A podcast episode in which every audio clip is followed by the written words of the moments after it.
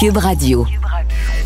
Attention, cette émission est laissée à la discrétion de l'auditeur. Les propos et les opinions tenues lors des deux prochaines heures peuvent choquer. Oreilles sensibles s'abstenir.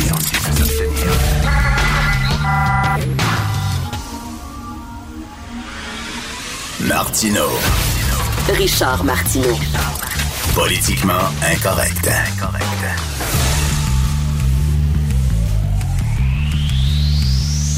Cube Radio.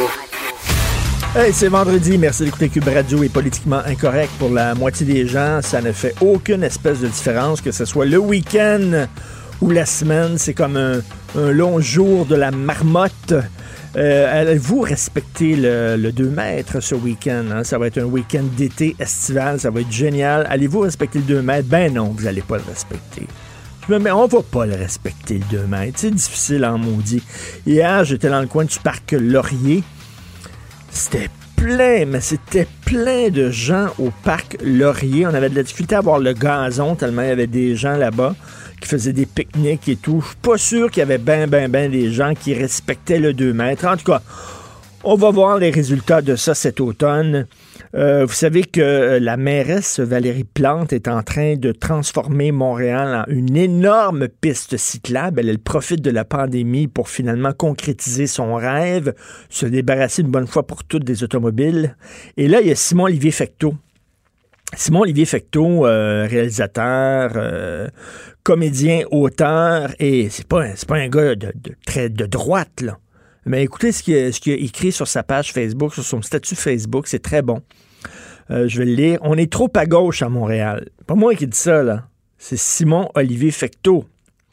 On est trop à gauche à Montréal. On s'en rend même plus compte à quel point on l'est. Le projet vélo sur Saint-Denis est un autre exemple. Il va mettre des, on va mettre des voies rapides de vélo et réduire la circulation automobile de moitié à l'année. Vraiment? Pourquoi à l'année? Pourquoi pas juste un test durant l'été, quelque chose? Sérieusement, il y a réellement suffisamment de circulation de vélos l'hiver pour justifier ça. Pas dans le monde qu'on rêve, mais le monde réel, il y a assez de vélos l'hiver pour justifier un tel changement, dit Simon-Olivier Fecteau. Les commerçants essaient présentement de survivre à une pandémie mondiale qui les a complètement mis à terre et on prend le pari de réaménager de façon agressive et permanente une artère centrale de la ville. Maintenant, vraiment, désolé, mais c'est irresponsable. Ça, c'est Simon-Olivier Fecteau, il a tout à fait raison. Écoute, c'est pas rien que pendant l'été, là. Ils veulent faire ça de façon permanente. La rue Saint-Denis, une artère vraiment principale, on va réduire la circulation automobile de moitié, même l'hiver. Allô? Il y a suffisamment de cyclistes hivernaux pour justifier telle affaire. Écoutez, puis d'un autre côté, on dit qu'on veut aider les commerces du centre-ville. On va déconfiner enfin lundi. Euh, on encourage les gens à retourner dans les commerces, mais on va fermer tellement de rues que ça va devenir un gros plateau Mont-Royal. Elle avait dit ça à un moment donné, euh, Valérie Plante. Non, non, non, vous savez, euh, Luc Ferrandez, oui, c'est le maire du plateau, ça, mais moi, je suis pas vraiment comme lui, puis c'est pas vrai que, bon, lui, il s'amuse euh, le soir et il se réveille, puis il change la circulation, le sens des rues, la direction des rues, puis tout ça, pour emmerder au maximum les automobilistes. Ce serait pas moi. Moi, c'est pas comme ça. On prend nos distances avec Luc Ferrandez, et c'est pas vrai. Il est en train de transformer Montréal en un énorme plateau, donc ça va être extrêmement difficile de faire des achats en automobile. Et, tu sais, c'est comme, c'est parce que la rue Sainte-Catherine, c'est pas une petite rue là, de proximité. Tu sais, c'est pas comme la rue Laurier sur le plateau Mont-Royal où tu te promènes, tu vas chercher ton petit fromage, puis ton petit pain au fromancier, puis t'as l'affaire avec ton, ton petit panier, boum, boum, boum, t'arrêtes, tu prends une petite crème glacée, tout ça. C'est pas du magasinage de proximité. Si tu t'en vas acheter des grosses affaires, tu t'en vas, tu sais, tu vas sortir de là avec plusieurs sacs. Et là, non, sur vélo. Et là, Daniel Lorrain, Daniel Lorrain qui écrit euh, aujourd'hui un, blog sur le site du Journal de Montréal. Et a dit, puis les personnes âgées, eux autres, là, pensez-vous qu'ils vont se promener à, vélo? là? Il y en a qui sont en forme, oui, mais pensez-vous qu'ils vont se promener à vélo avec plein de sacs puis tout ça? En tout cas, c'est vraiment n'importe quoi, mais il y a des gens qui profitent de la pandémie sous prétexte parce qu'ils veulent notre bien, puis ils vont l'avoir, puis ils nous en passent des petites vites. Et moi, je reviens là-dedans, je ne suis pas un super libertarien, là. Je suis pas comme les Américains qui se promènent liberté avec leur puis tout ça. Mais on donne énormément de pouvoir à l'État. Là, ils nous disent qui voir, quand voir, comment se tenir? ils ont même, il y a même des indications, là, si les gens vont aux toilettes chez vous, comment ils doivent aller aux toilettes? Hey, c'est beaucoup, beaucoup de pouvoir, la géolocalisation peut-être, puis là, une fois la pandémie euh, passée, est-ce que vous pensez que l'État va dire, bon, mais on n'a plus besoin de ces pouvoirs-là, on vous les redonne? Regardez ce qui s'est passé au lendemain de 9-11 aux États-Unis. On a donné énormément de pouvoir à l'État euh, d'écouter les conversations, de lire les courriels. Je tombe pas dans les théories du complot, mais c'est vrai. Et je suis pas sûr qu'une fois la crise terminée et Ben Laden tué et Al-Qaïda décapité, je suis pas sûr que l'État américain a dit bon, on n'a plus besoin des pouvoirs qu'on avait demandés de façon exceptionnelle. Maintenant, on va abdiquer ces pouvoirs-là, on vous les redonne. Non, non, non. L'État prend, mais l'État redonne pas. Donc là, quand même, euh, elle, profite de la pandémie pour euh, réaliser son rêve et il y en a d'autres qui... Euh, avez vu ça aussi dans la presse plus? C'est hyper facile de frauder. Le, fameux, la, prestation canadienne d'urgence, c'est hyper facile de frauder. Et Justin Trudeau avait dit, oh, il va avoir seulement peut-être 1 ou 2% de fraude. Mais c'est pas important. L'important, c'est que ça se fasse vite, puis que les gens aient leur argent, puis tout ça. C'est pas un 2% de fraude, là. Ça a l'air que c'est des fraudes majeures. Il y en a énormément. Mais écoute, là, il faut, faut donner l'argent à gauche à droite parce qu'il faut acheter des votes. Faut que Justin Trudeau, qui avait été tellement critiqué hein, avec euh, son voyage en Inde, etc., qui avait été tellement critiqué au début de la pandémie, avec euh, son retard pour fermer les frontières, fait que là, il donne des cadeaux. C'est le Père Noël, il donne des cadeaux à droite et à gauche à tous les groupes d'intérêt possibles et impossibles pour acheter leur vote, et ça semble fonctionner parce que il trône en haut des sondages. Faut dire que les conservateurs sont tellement deux pieds dans la même bottine.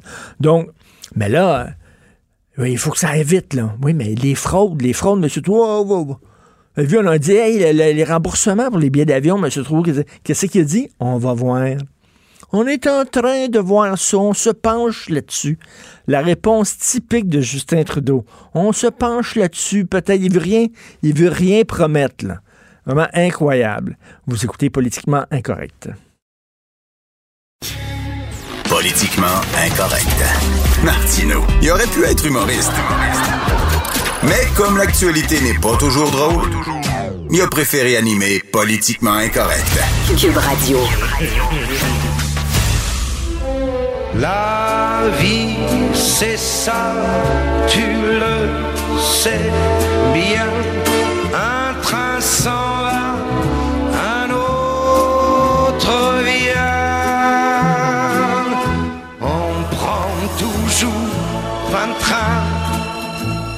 On prend toujours un train pour quelque part. Non, on parlera pas à. Voyons, c'est qui c'est euh, qui qui faisait son émission dans le train déjà là? José Lito, José Lito Michaud, c'est pas lui. On va parler à Yves Daou, directeur de la section argent du Journal de Montréal et Journal de Québec. Salut Yves, tu veux nous parler de, de Via Rail justement? Écoute, moi, je sais pas toi, est-ce que tu aimes les trains ou les avions? Moi, j'adore les trains. J'adore les trains. J'adore ça. J'ai pris souvent celui qui va de Montréal à Québec, celui de Montréal à Toronto, euh, des trains en Europe, j'en ai pris quelques-uns. Mais ce qui est intéressant, juste avant qu'on tombe sur l'ex-PDG de Via Rail, rappelle-toi là, tout le contexte des trains. Là. Une journée, tu vas prendre le train de Exo, l'ancien euh, AMT, là, puis là, ça va être, tu vas t'asseoir dans le wagon, ça va être marqué Made in China. Parce qu'on a donné un contrat de 69 millions pour construire des trains euh, chinois pour ça. en 2018, tu comprends ça, on a donné des trains à, Alstom pour être construits en Inde. Donc, ben quand tu vas dans un train de de, de l'air de, de Durham, tu vas voir sur le côté de la porte, là, Made in euh, India. On est bien généreux. Puis là, ben, dans le cas de Via Rail, ben, ça va être marqué Made in California. Ça, ça a été un gros contrat qui a été octroyé là, par euh, le, PDG de Via Rail à l'époque, là, il y a euh, presque plus que 18 mois, là, en 2018, là, de 1 milliard de dollars pour construire euh, tous les trains là, qui vont de, le corridor Windsor-Québec, qui est un des ce qui est fascinant, c'est que un an plus tard, le PDG, qui a donné un contrat de milliard à Siemens Canada, se retrouve à la tête président de Siemens. Ah, c'est un hasard, c'est une ben coïncidence, faut pas y voir quelque chose ben concerté, tout ça. Non, non, mais il n'y a, pas, a pas des clauses là-dedans, écoute, des clauses spéciales qui, quand, quand tu donnes des contrats, euh, ça, ça, va prendre, je sais pas, ça va prendre cinq ans avant que tu puisses travailler pour l'entreprise à qui tu viens de donner un contrat. Ça n'a pas de sens, là. Ben, actuellement, la règle là, dans au niveau des sociétés de la couronne, à Via c'est une société de la couronne, c'est 12 mois de, de, de, Mais normalement, là, ça devrait être au moins un bon deux ans avant ben, de pouvoir. Ben, tu imagines, hein, la, la journée où euh, il était passé en entrevue, puis dans son CV, il voit euh, son, son, son expertise, tout ça, puis là, il dit Qu'est-ce que vous avez fait comme réalisation? Ben, j'ai donné un contrat de un milliard à vous. écoute, écoute, et même, et même, écoute, moi, j'irais peut-être même plus loin. Je, je, me demande si ça, ça faisait pas partie des discussions quand il a donné le contrat. C'est-à-dire, tu sais, tu parles, tu parles au gars de Simmons, puis tu dis, regarde, moi le contrat. de toute façon, la vie oreille, là, ça, ça, ça, arrive à son terme, ton contrat. Fait que nous autres, as moins un gros contrat pour moi t'embaucher après. Je sais pas, là, mais tu sais, ça peut se faire. Puis c'est pas le premier à faire ce genre d'affaires-là. Mm. Puis la, question, c'est qu'il faut quand même pas oublier, là, même si on est encore dans le Canada, là, on paye quand même des impôts au Canada, là. Puis il faut surveiller. Notre... Juste te dire, là, depuis l'an 2000, là, euh, à même nos impôts puis nos taxes, là, les contribuables ont injecté presque 5,8 milliards dans VRI. Puis en plus, on paye 4,3 milliards dans le euh, refoulement seulement annuel des pertes d'exploitation. Parce que je suis pas une entreprise qui fait de l'argent. Fait que ils prennent l'argent du public puis donnent des contrats à des compagnies euh, étrangères pour construire des trains. Puis après ça, quand ils les ont donnés, ben, les PDG se retrouvent. Euh, et, que ça doit, et que ça doit arriver souvent, ce genre d'affaires-là. Scratch my back, I'll scratch yours. Les retours d'ascenseur et tout ça. Donc, lui, euh, il est mort de rire. Donc, il était embauché par la firme à qui il a donné un contrat, quand même, de contrat d'un milliard de dollars. C'est pas rien, là. Puis l'autre affaire, ce qui était intéressant, c'est que dans le contrat, il y a des options qui pourraient amener le contrat jusqu'à 1,5 milliard. Fait qu'il va, c'est lui qui va, qui est tout, il est tout au courant dans le fond, presque du contrat. Fait que tu peux t'attendre que potentiellement, il va y avoir des options qui vont se rajouter, puis que finalement, le contrat ne sera plus un milliard, mais un milliard point cinq, et qui va profiter évidemment à Siemens. Euh, il y en a, il y en a qui s'en sortent toujours bien. Hein? Écoute, tu veux nous parler des dépanneurs qui vont ressembler de plus en plus à des épiceries? Écoute, les bon, tu connais nos euh, les dépanneurs de, de Couchetard qui ben ont commencé tout petits. Écoute, c'est on sait le roi des dépanneurs, c'est Alain Bouchard. Euh, écoute, on a des Couchetard euh, puis des, des, dépanneurs à travers le monde. Mais là, avec la crise de, de la COVID, je pense que beaucoup de ces de ces dépanneurs-là ont vu une grande opportunité qui est celui de concurrencer les épiceries. Mhm. Euh, et donc, euh, Couchetard envisage actuellement euh, de euh, à grande échelle, là, dans 1500 emplacements d'ici l'automne, de faire une expansion des dépanneurs où ce que tu vas avoir plus d'épiceries et en plus tu vas avoir la livraison à domicile. Oui, écoute, euh, si j'étais euh, si j'étais commerçant puis j'avais une épicerie, si j'étais épicier, je serais vraiment pas content. Je jugerais que c'est vraiment de, la, compétition euh, déloyale. Oui, mais ce que ce qu'on pense, c'est que les gens vont vouloir aller peut-être à, des commerces de proximité, plus que des grands détaillants où ce que tu vas ou des, grandes épiceries qui sont c'est immense, là, ben des IGA, tout ça. Euh, donc, c'est une opportunité que, que Couchetard a identifiée. C'est quand même un gros joueur, un gros ben, on s'entend, on s'entend que ce ne sera pas de la haute gastronomie. Là, le, un repas, un repas de, de Couchetard, là, ça va être quoi, un grill cheese ou quoi? Oui, mais il faut pas oublier là, qu'il va à la fois chercher l'épicerie, puis il va aller chercher la concurrence aussi des Tim Hortons, puis des, euh, des McDonald's qui offrent le café, mais les déjeuners, les, euh, aussi les dîners. Donc, euh, tu sais, dans, dans tout ça, là, je pense que Couchard vit justement à attaquer à la fois le marché de Tim Hortons, attaquer le marché de McDonald's, puis évidemment les épiceries, là, dans la situation de, de, Et puis, il y, en a des couches comme je disais à Michel euh, Gérard hier, là, t'en as un à tous les deux coins de rue, là. Ah, c'est clair, c'est clair. Mais c'est quand même, euh, quand tu, penses que le, une entreprise du Québec est le roi des dépanneurs en Amérique du Nord et presque ben dans le monde, on peut se dire qu'on a. Non, non, mais en même temps, c'est un, un, homme d'affaires. Il a vu une opportunité, puis il saute dessus. Il a un fou d'une hmm. poche, pourquoi pas? Et, là, et là, Costco qui recule sur l'obligation du port du masque. Oui, écoute, nous, euh, on avait sorti ça là, il y a deux semaines avec des documents qu'on avait du siège social de Costco aux États-Unis, parce que Costco, c'est une entreprise multinationale, et, euh, et, qui obligeait les masques obligatoires à l'entrée des Costco. Aux États-Unis, depuis 4 mai, c'est obligatoire. Aux États-Unis. Aux États-Unis, c'est obligatoire dans les Costco. OK, ils ont commencé ça ici euh, au Canada. Ici, ils ont annoncé que le 18 mai, il y aurait euh, les masques obligatoires au Costco. Sauf que la conférence de presse, je pense que c'était quelques jours avant le 18 mai, de, le, de, de Arruda et de Legault qui disait nous autres, on peut, on peut pas le rendre obligatoire. Il y a des raisons légales, tu te rappelles, puis tout le monde ben, oui, pas vraiment cette affaire-là, de pourquoi c'était. Et, euh, et je pense que Costco, ici au Canada, on dit ben écoute, si les, les, les, le premier ministre euh, ben, de la province dit euh, le masque n'est pas obligatoire, moi, là, je vais, pourquoi, pourquoi on le ferait? Ben oui, mais es-tu allé dans un Costco récemment, Yves? Oui. OK, bon, le 2 mètres, là, oublie ça. Oublie, ça. là. Il est absolument pas respecté. Et ben, moi. Quand en ligne, là, la personne n'est pas à 2 mètres en arrière de toi, là. Ben, pas en tout. Et tous les scientifiques le disent. Si tu ne peux pas respecter 2 mètres, tu dois porter le masque parce que ça compense au moins. Et là, donc, il n'y aura pas de 2 mètres, puis il n'y aura pas de masque. Non, pas de masque chez Costco. Ils recommandent, évidemment, mais euh, nos journalistes qui ont été se promener, là, euh, au moins la moitié euh, et plus n'avaient pas de masque. Ben oui. non, non. fait que cet appel-là au masque obligatoire, quand c'est volontaire, ben c'est sûr que, mettons que il y a des gens qui même moi, ben j'oublie mon sac des fois de, dans l'auto pour aller.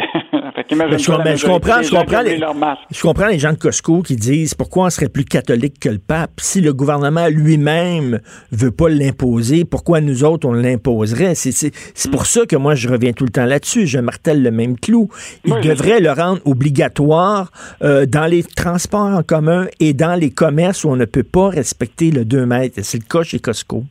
J'aimerais bien savoir c'est quoi l'aventure, euh, le mm. danger légal de tout ça. Ben non, il y a, y a personne. ne l'explique. Non, non, non, c'est parce que c'est parce qu'il en manque. Je pense qu'il il se dit qu'il manque de masques, que ce serait discriminatoire parce qu'il y a des gens qui auraient des masques, puis il y a des gens qui n'auraient pas de masques. Mais de, nous dire que c'est la charte des droits, là, selon moi, c'est vraiment à rire de nous autres. C'est vraiment à rire de nous autres. Donc Costco qui recule là-dessus. Ben, recule là-dessus. Ben, écoute euh, fait que, euh, qu'on on verra si les, il y aura, bon, ça va dépendre de tout le déconfinement de Montréal. Est-ce que ça va aller bien, tout ça? Peut-être qu'à un moment, ça reviendra, cette idée de l'obligation du ben du masque, mais pour le moment, il y a du monde qui ont reculé là-dessus. Bon, ben, merci beaucoup, Yves. bon week-end. Et Dao, directeur de la section argent du Journal de Montréal, Journal de Québec, d'où l'importance pour le gouvernement de le rendre obligatoire, parce que Costco, j'y blâme pas pourquoi être plus catholique que le pape? Le gouvernement ne nous oblige pas à le faire, fait qu'on le fera pas, mais le gouvernement devrait, et là, je dis pas partout en région. Il y a Montréal, puis il y a les régions. Moi, je parle de Montréal et je parle pas d'obliger les gens à porter un masque dans la rue. C'est-à-dire, tu portes un masque dans les transports en commun et tu portes un masque dans les commerces et dans les endroits fermés où il n'est pas possible de respecter la règle des deux mètres. Voilà. Et tous les scientifiques le disent, mais vraiment, il y, a des, rapports, des études, des analyses qui ont été faites dans toutes les plus grandes universités du monde qui disent que la meilleure façon de se protéger d'un virus respiratoire, c'est de porter un masque parce que le virus euh, se propage par les gouttelettes. Puis on l'a vu que les gouttelettes peuvent même traverser quoi 6 mètres. 6 hein, mètres dans les airs. Euh, donc, euh, c'est bien beau là, euh, tousser dans ton coude, mais c'est pas suffisant parce que quand tu tousses dans ton coude, il y a des gouttelettes qui s'en vont partout. Tu portes un masque, tu te protèges et tu protèges la personne en face de toi. Je ne sais pas comment ça se fait. Je me souviens de Louis Lacroix qui est journaliste chez Cogeco qui avait demandé euh, en point de presse à François Legault comment ça se fait qu'à Paris il est obligatoire dans certains endroits, à New York il est obligatoire dans certains endroits et pas ici à Montréal. Qu'est-ce que les autres ont compris que nous autres on n'a pas compris? Est-ce qu'on est plus intelligent que les autres? Mais en tout cas, ça brette sur le port du masque obligatoire malheureusement. Politiquement incorrect. À Cube Radio et sur LCN, le commentaire de Richard Martineau avec Jean-François Guérin. Cube Radio.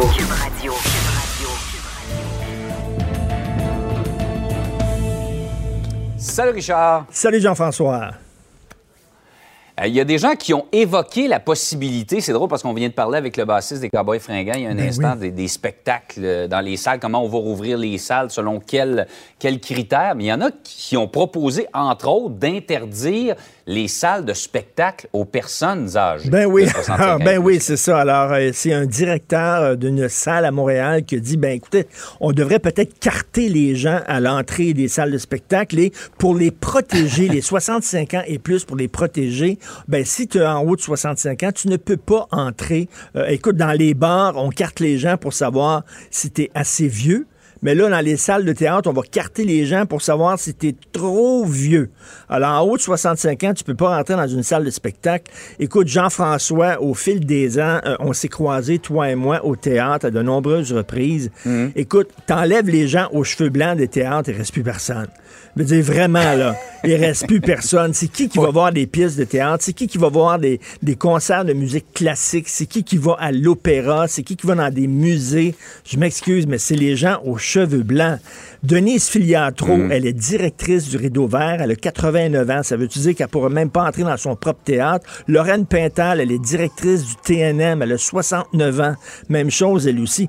Voyons donc, tu sais qu'il y a des gens, les gens qui ont de l'embonpoint sont vulnérables aussi.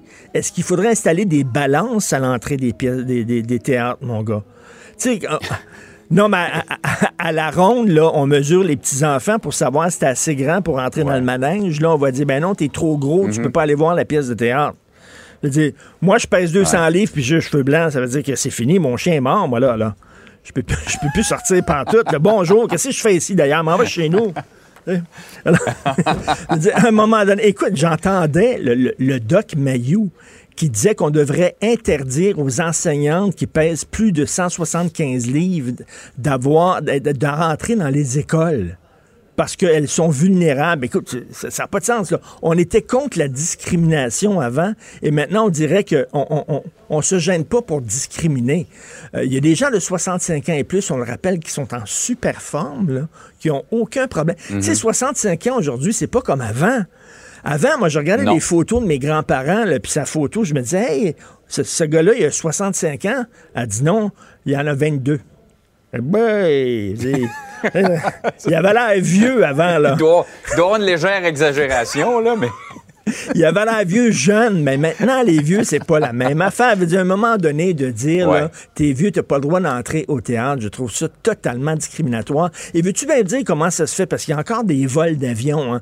Tu peux aller dans un avion pendant six heures, masqué, aucun problème, mais tu peux pas rentrer dans une salle de théâtre pendant une heure et demie. Fouille-moi, je sais pas. Ouais. Pas évident. C'est vrai, il y, a, il y a tellement de. Les gens nous font souvent remarquer qu'ils comparent deux situations différentes, mais il y a tellement de, de situations qui, euh, ensemble, n'ont pas, euh, pas de rapport, là, Oui. ne sont pas euh, conséquentes une envers l'autre.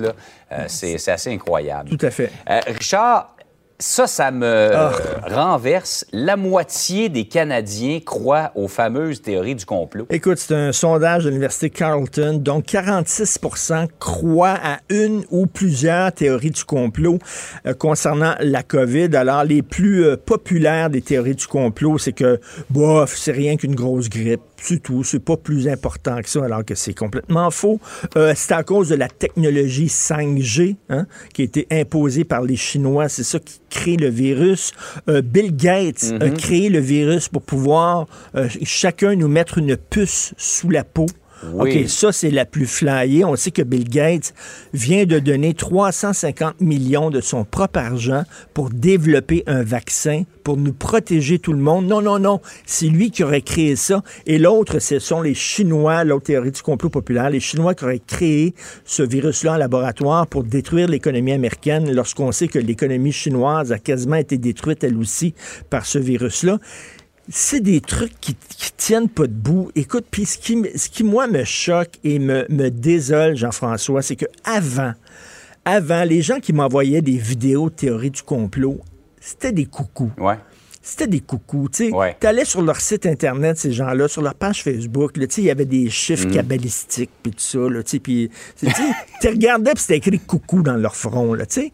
Mais là, des Ouais. fois, je suis ami avec des gens Facebook, puis je les trouve intelligents, puis je les trouve le fun, puis tout ça, puis je leur écris pendant plusieurs jours.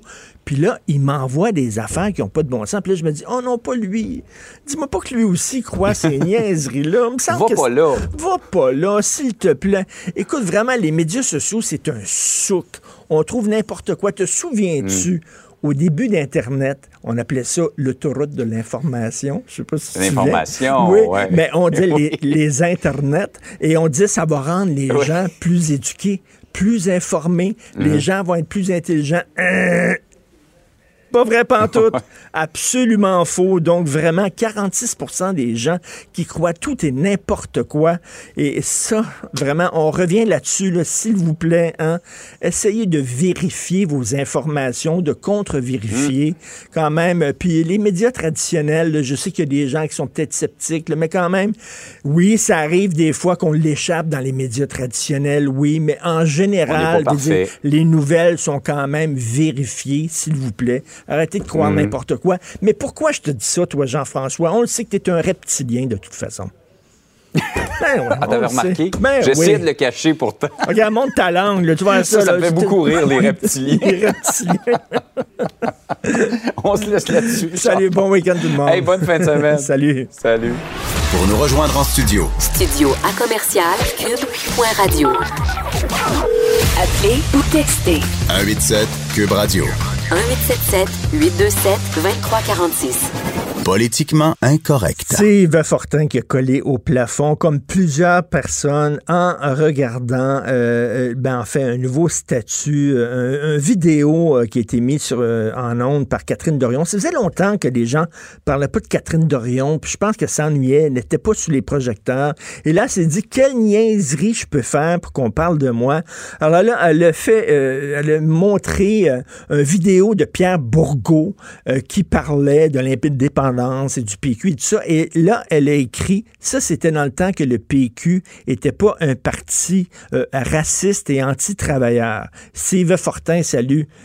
Ouais, ben en gros là pour euh, pour dire les choses correctement, là, il dit euh, 1976 euh, le Parti québécois jeune parti indépendantiste inclusif euh, Ben et oui. pro travailleurs là, tu sais mais là en tout cas, moi j'ai sauté quand j'ai vu ça. Puis il y y a quelque chose là-dedans qui devient vraiment achalant. Puis je vais te le dire là, euh, je commence à voir des gens que j'ai longtemps, avec qui je me suis longtemps coltaillé, des militants, des gens qui sont même dans les instances de Québec solidaire. Puis là, on voit que euh, ce genre de truc-là, ça agace beaucoup. La première question que j'ai posée euh, avant d'écrire mon texte, c'est est-ce que c'était vraiment nécessaire de faire ça? Puis là, je voyais qu'il y avait pas mal de gens, même qui étaient à gauche, qui disaient Ouais, elle l'a échappé celle-là, puis tout ça. Et là, on va sur son, elle a partagé ça sur ses réseaux, sur son Instagram, sur son Facebook, puis on va regarder les commentaires. Puis là, on voit ça arriver, un, puis un autre. Ouais, mais tu sais, qu'est-ce qu'il y a de mal avec ça? Le PQ est devenu raciste, et à donc. Et, et c'est ça que ça génère. Puis ça devient tannant, ça. Et ça devient tannant même pour des gens qui sont dans, dans, dans, dans, dans le parti de Catherine Dorion, qui sont tannés de ça. Parce qu'à toutes les fois qu'on fait ça, euh, moi, je peux te dire une chose, là, pour qui, qui, qui suit encore un peu la politique, et ça depuis longtemps, depuis plus que six mois, huit mois, bien avant la pandémie, euh, quand on regardait les projections euh, qui étaient faites, bon, on est loin des élections, c'est vrai, mais ça fait un maudit bout de temps que tous les comtés en dehors de Montréal, de Québec solidaire, sont passés soit à la CAQ euh, ou, ou, dans certains cas même qui sont euh, entre la CAQ et un autre parti, mais pas Québec solidaire. Puis peut-être que Catherine Dorion a des chances de garder le sien parce qu'elle est dans un petit coin de Québec qui ressemble beaucoup à Montréal. Peut-être qu'elle va réussir à garder son parti, mais son attitude fait en sorte que beaucoup mais... autour, pas juste son attitude, mais le parti, la façon dont il se conduit, mais elle a un rôle à jouer là-dedans. Il y a des gens qui risquent de perdre leur mais, comté. Mais c'est ça, là, tu poses une bonne question parce que chaque fois que euh, Catherine Dorion a, arrive avec toutes sortes de déclarations, je me dis, euh, Mm-hmm. est-ce que est-ce qu'elle est en est-ce qu'elle est en est-ce qu'elle parle pour son parti parti ou des gens à l'intérieur de son parti même ne sont pas d'accord avec elle et la trouvent embarrassante. Mais s'ils la trouvent embarrassante et contre-productive, mais qu'ils la mettent un peu de côté ou qu'ils la ramènent dans le droit chemin ou quoi que ce soit, parce que là, son discours que, que le PQ est rendu un parti bourgeois, un parti euh, euh, qui discrimine, un parti qui est xénophobe, un parti qui est anti-travailleur, etc. Est-ce que c'est l'ensemble des, des, des soldats qui croient ça, selon toi? Pas du tout, euh, pas du tout. Puis euh, ça, ça, oui, c'est vrai. Peut-être que euh, sur les réseaux sociaux, puis ça donne des hits, puis il y a, y a, une petite clique là de, de, de gens qui, qui vont être euh, qui, qui, qui vont être tu sais, contents, oui, qui vont se féliciter ça, puis ils vont dire oui, voilà, euh, c'est un bon job de donner. Mais euh, j'en connais beaucoup de gens, moi, qui sont chez Québec solidaire depuis longtemps. Puis j'ai jamais caché. En 2006, quand Québec solidaire avait été fondé, moi, j'étais de ceux qui arrivaient de l'UFP avec Amir Kadir, de l'Union des forces progressistes. On était là. Et un des principes fondateurs de ce parti-là, à l'époque, avait été la laïcité. Ça avait déjà fait grincer pas mal de monde, le revirement qu'il avait fait. Puis là, d'attaquer comme ça tout le temps euh, le Parti québécois, c'était une chose de dire le Parti québécois, c'est un adversaire politique. Puis on- sur le plan des idées, puis sur le- le- la façon puis sur l'indépendance et tout ça. Mais là, c'est, là on n'est plus là-dedans. Et, ce que fait Catherine Dorion, en fait, c'est qu'elle non seulement elle manque de respect, mais elle manque de respect envers ceux qui ont fondé ce parti-là et dont plusieurs, à un moment donné, qui étaient à gauche, ont dit, ben peut-être qu'on pourrait donner notre chance à Québec solidaire. Mais sais-tu quoi? Ces gens-là, quand on leur dit ça, là, puis quand on manque de respect au Parti québécois, ben eux, ils se souviennent qu'ils étaient là. Puis ils se souviennent que ce parti-là a des racines profondes. Puis n'importe qui, oui, c'est vrai que le Parti québécois, c'est plus du tout le parti que c'était, mais regardez les interventions de Pascal Bérubé. Regardez c'est quoi l'émotion qu'on dépose. Regardez que fait ce parti-là qu'on vienne pas me dire que ce parti-là est devenu un parti xénophobe, puis que ce parti-là n'est pas pour les travailleurs, puis qui est certain, qui, qui, qui, qui penche vers l'extrême droite, c'est tout à fait ridicule. Et, et ce que fait Catherine Dorion, elle nuit à son parti, et de plus en plus les gens à l'intérieur de son parti sont très tannés de voir ça. Et souvenons-nous, Richard, laisse-moi finir avec ça, là, quand il y avait eu la partielle, puis qu'on était pour choisir le candidat, puis on était dans Jean Talon, tu te souviens qu'on ne l'avait pas invité, puis on l'avait laissé de côté? Oui. On était encore dans un autre de ces nombreux, de ces non- nombreux incartades, puis là, on s'est dit, bon, ben, OK, on veut-tu vraiment passer toute la fin de semaine à parler de Catherine Dorion encore? Non, on l'a laissé à la maison. Ben, cette, cette députée-là nuit beaucoup plus à son parti qu'elle ne l'aide. Chez, les dans la gauche, il y a toujours eu deux clans. Il y a, il y a ceux qui veulent gagner et ceux qui veulent avoir raison. Ceux qui veulent gagner sont prêts à mettre de l'eau dans leur vin. Tu sais, Québec solidaire sous Françoise David, par exemple, et Amir Kadir voulaient gagner, voulaient gagner des sièges, voulaient gagner, et étaient prêts à faire des compromis. Là, on dirait qu'il y a une gauche qui ne veut pas gagner, s'en fout, veut, ils veulent avoir raison. C'est pas Oui, la même chose. Ça a toujours été comme ça, puis euh, je l'ai vécu, euh, je l'ai vécu, moi je l'avais vécu de l'intérieur. Euh, J'avais bien vu, ça date pas d'hier, c'est depuis très longtemps que c'est comme ça. Euh, puis s'il y a une chose, euh, s'il y a une chose moi qui m'agace là vraiment franchement, c'est que les, les, les gens qui, qui, qui ont un discours un petit peu plus euh, conciliant, les gens qu'on entend, puis qui, tu sais, je- je pense par exemple à Alexandre Leduc, ok, ce, ce député-là de Montréal, de Québec solidaire. Il me semble que quand j'écoute ce gars-là débattre, quand je l'entends parler, les propositions qu'il fait et tout ça, euh, c'est la gauche, ça, moi, qui m'interpelle beaucoup. C'est le genre de candidat, c'est le genre de personne avec qui j'ai le goût de faire alliance. C'est la personne, tu sais, où je me dis, ben, euh, il est parlable, on est capable de parler avec cette personne-là. Tu veux-tu parler avec Catherine Dorion? Tu veux pas Ben parler non. avec Catherine Dorion? Est-ce que je veux parler avec Sol Zanetti? Je veux parler avec Sol Zanetti parce que même si on s'entend pas sur des trucs, euh, je sais que ce député-là va écouter puis qu'il il y, a- il y a un discours qui est possible. Mais avec Catherine Dorion, c'est plus possible. Ben, moi, moi, je avec suis convaincu. Je suis convaincu que quand Catherine Dorion parle, euh, euh, euh, euh, voyons, GND, euh, Gabriel Nadeau-Dubois, il roule des yeux, il regarde dans les airs en disant My God. Je, je, je, je sais pas, j'ai l'impression qu'il ne doit pas être vraiment d'accord. C'est un boulet pour leur parti aussi. Il va falloir à un moment donné qu'il lui parle. Tu- Toi, tu as, des antennes. Est-ce qu'il y a eu ce genre de discussion-là? Hey, Catherine, tu vas trop loin, fais attention, là, tu, tu fais du mal à notre parti. Ou bien elle a, elle a vraiment un passe-droit, puis elle peut dire n'importe quoi. Non, c'est déjà arrivé. Il y a des gens qui ont roulé des yeux. On m'a déjà raconté, moi, que Vincent Marissal avait roulé des yeux, euh, tu sais, à quelques reprises où il s'était dit, mais voyons, tu sais. Mais ça, ça arrive dans tous les partis, là. Euh. C'est pas juste le cas de Québec solidaire. Dans tous les partis, hey, Marois Risky, là, elle a fait, elle a fait rouler des yeux au Parti libéral, moi, je peux dire ça. Euh, ça, ça arrive dans tous les partis. Et puis si tu me permets, là, parce que je veux aussi qu'on, je, je veux te raconter quelque chose qui est un peu rigolo parce qu'on parle des politiciens. Ça n'a pas rapport au Québec, mais si on on parle de rouler les yeux, là, je vais t'en compter une bonne parce que ça s'est passé hier soir. Le journaliste de TSN à Edmonton va rencontrer le premier ministre. La Ligue nationale veut repartir ses activités, puis il cherche des villes hôtesses où c'est safe, où ça va être sécuritaire.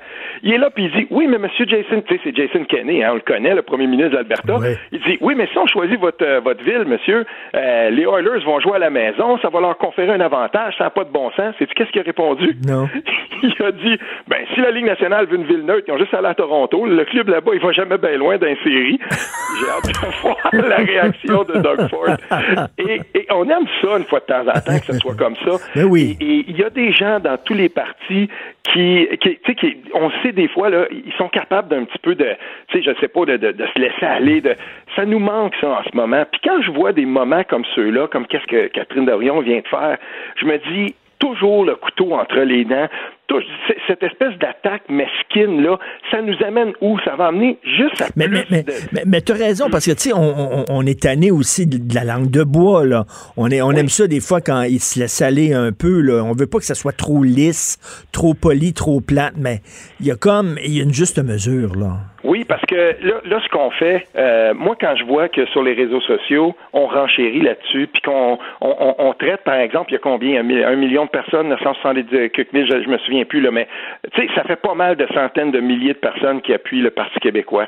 Ben, quand on, voit des gens comme ça qui sont rendus à dire, ben, juste être du PQ, ça veut dire que tu es d'extrême droite, tu es raciste, et des, des hurlus-berlus, là, il y en a dans tous les partis. Puis Québec solidaire ne fera pas la leçon euh, à qui que ce soit par rapport aux extrémistes qui sont dans son propre parti. Comment, comment tu peux dire que le, que, le PQ est, un, est plus un parti de gauche quand, quand il y avait Jean-François Lisée à la tête du PQ qui a écrit je sais pas combien de livres sur la gauche, qui a tendu la main à Québec solidaire. Veut puis il y a même des gens qui étaient un peu trop à droite pour le PQ, qui ont, qui ont senti qu'ils étaient plus bienvenus dans ce parti-là, puis qui sont allés à la CAQ. Comment tu peux dire que c'est plus un parti de gauche? Voyons donc parce qu'il y a une petite minorité un peu plate au Parti québécois qui y demeure et, et, qui, franchement, des fois, déshonore le parti. Il y en a.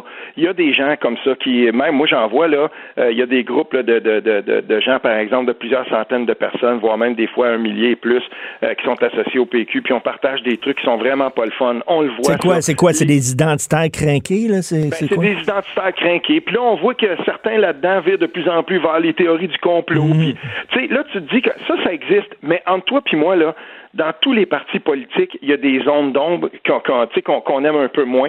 Ça, ça c'est partout. Mais on avait su, par exemple, dans le cas de Richard Henry Bain, quand on avait fait son profil, on avait su qu'il avait milité, ou en tout cas qu'il avait été proche du Parti libéral du Québec. Serait-il venu un seul instant à quiconque de dire que c'était représentatif des gens au Parti libéral? Jamais. C'est impossible. On peut pas faire ça. Mais, mais, mais oui, tu as raison, tu as raison, mais en même temps, regarde, c'est pas une game politique en même temps qui est compréhensible de la part de Québec solidaire parce qu'ils veulent se, se démarquer du PQ. Ils sont tous les deux des partis de gauche, tous les deux euh, souverainistes. Donc, Québec solidaire dit, ben, si tu es vraiment à gauche, c'est nous autres. Parce que, tu sais, c'est certain, ils ont tout intérêt à dépeindre le PQ comme un parti trop à droite. Ben, en ce moment, en tout cas, moi, la plus grande démarcation, euh, c'est certainement pas sur cet axe-là que je la vois. Parce que si on veut vraiment parler de la grande différence entre le, Parti québécois puis euh, Québec solidaire, Québec solidaire qui se dit encore un parti indépendantiste, moi, ça me fait rire. Mais bien franchement, moi, je peux te dire, j'en connais plusieurs des candidats euh, qui étaient aux dernières élections au Parti québécois, puis j'en connais pas un seul que je pourrais dire qui est fédéraliste. Quelqu'un qui a adhéré au Parti québécois, qui s'est présenté pour ce parti-là, et adhérait au principe de l'indépendance. C'est comme l'article numéro un du PQ, mais on peut pas en dire autant chez Québec solidaire. J'en connais aussi euh, qui, euh, par exemple, dans des, discussions privées sur Facebook ou ailleurs, ou même qui me l'ont dit, euh, ben, se disaient, écoute, moi, là, si c'est pour faire l'indépendance avec des gens, des gens qui sont à droite, ben, ça, ça m'intéresse pas. Puis de conditionner l'indépendance, d'attacher les mains des Québécois à un projet politique, à une inclinaison politique en particulier, ben, c'est condamner l'indépendance. Ça, tout le monde depuis tu sais, je me souviens, moi, à l'époque, mm-hmm. Pierre Talardeau le disait, ça, ben oui, ben gauche en avant. Les bonnes années du PQ, c'est quand il a été capable de se rendre attractif à des gens qui étaient un peu plus à droite puis un peu plus à gauche. Et je l'écrivais dans mon texte hier. Moi, ça me fait tiquer, ça.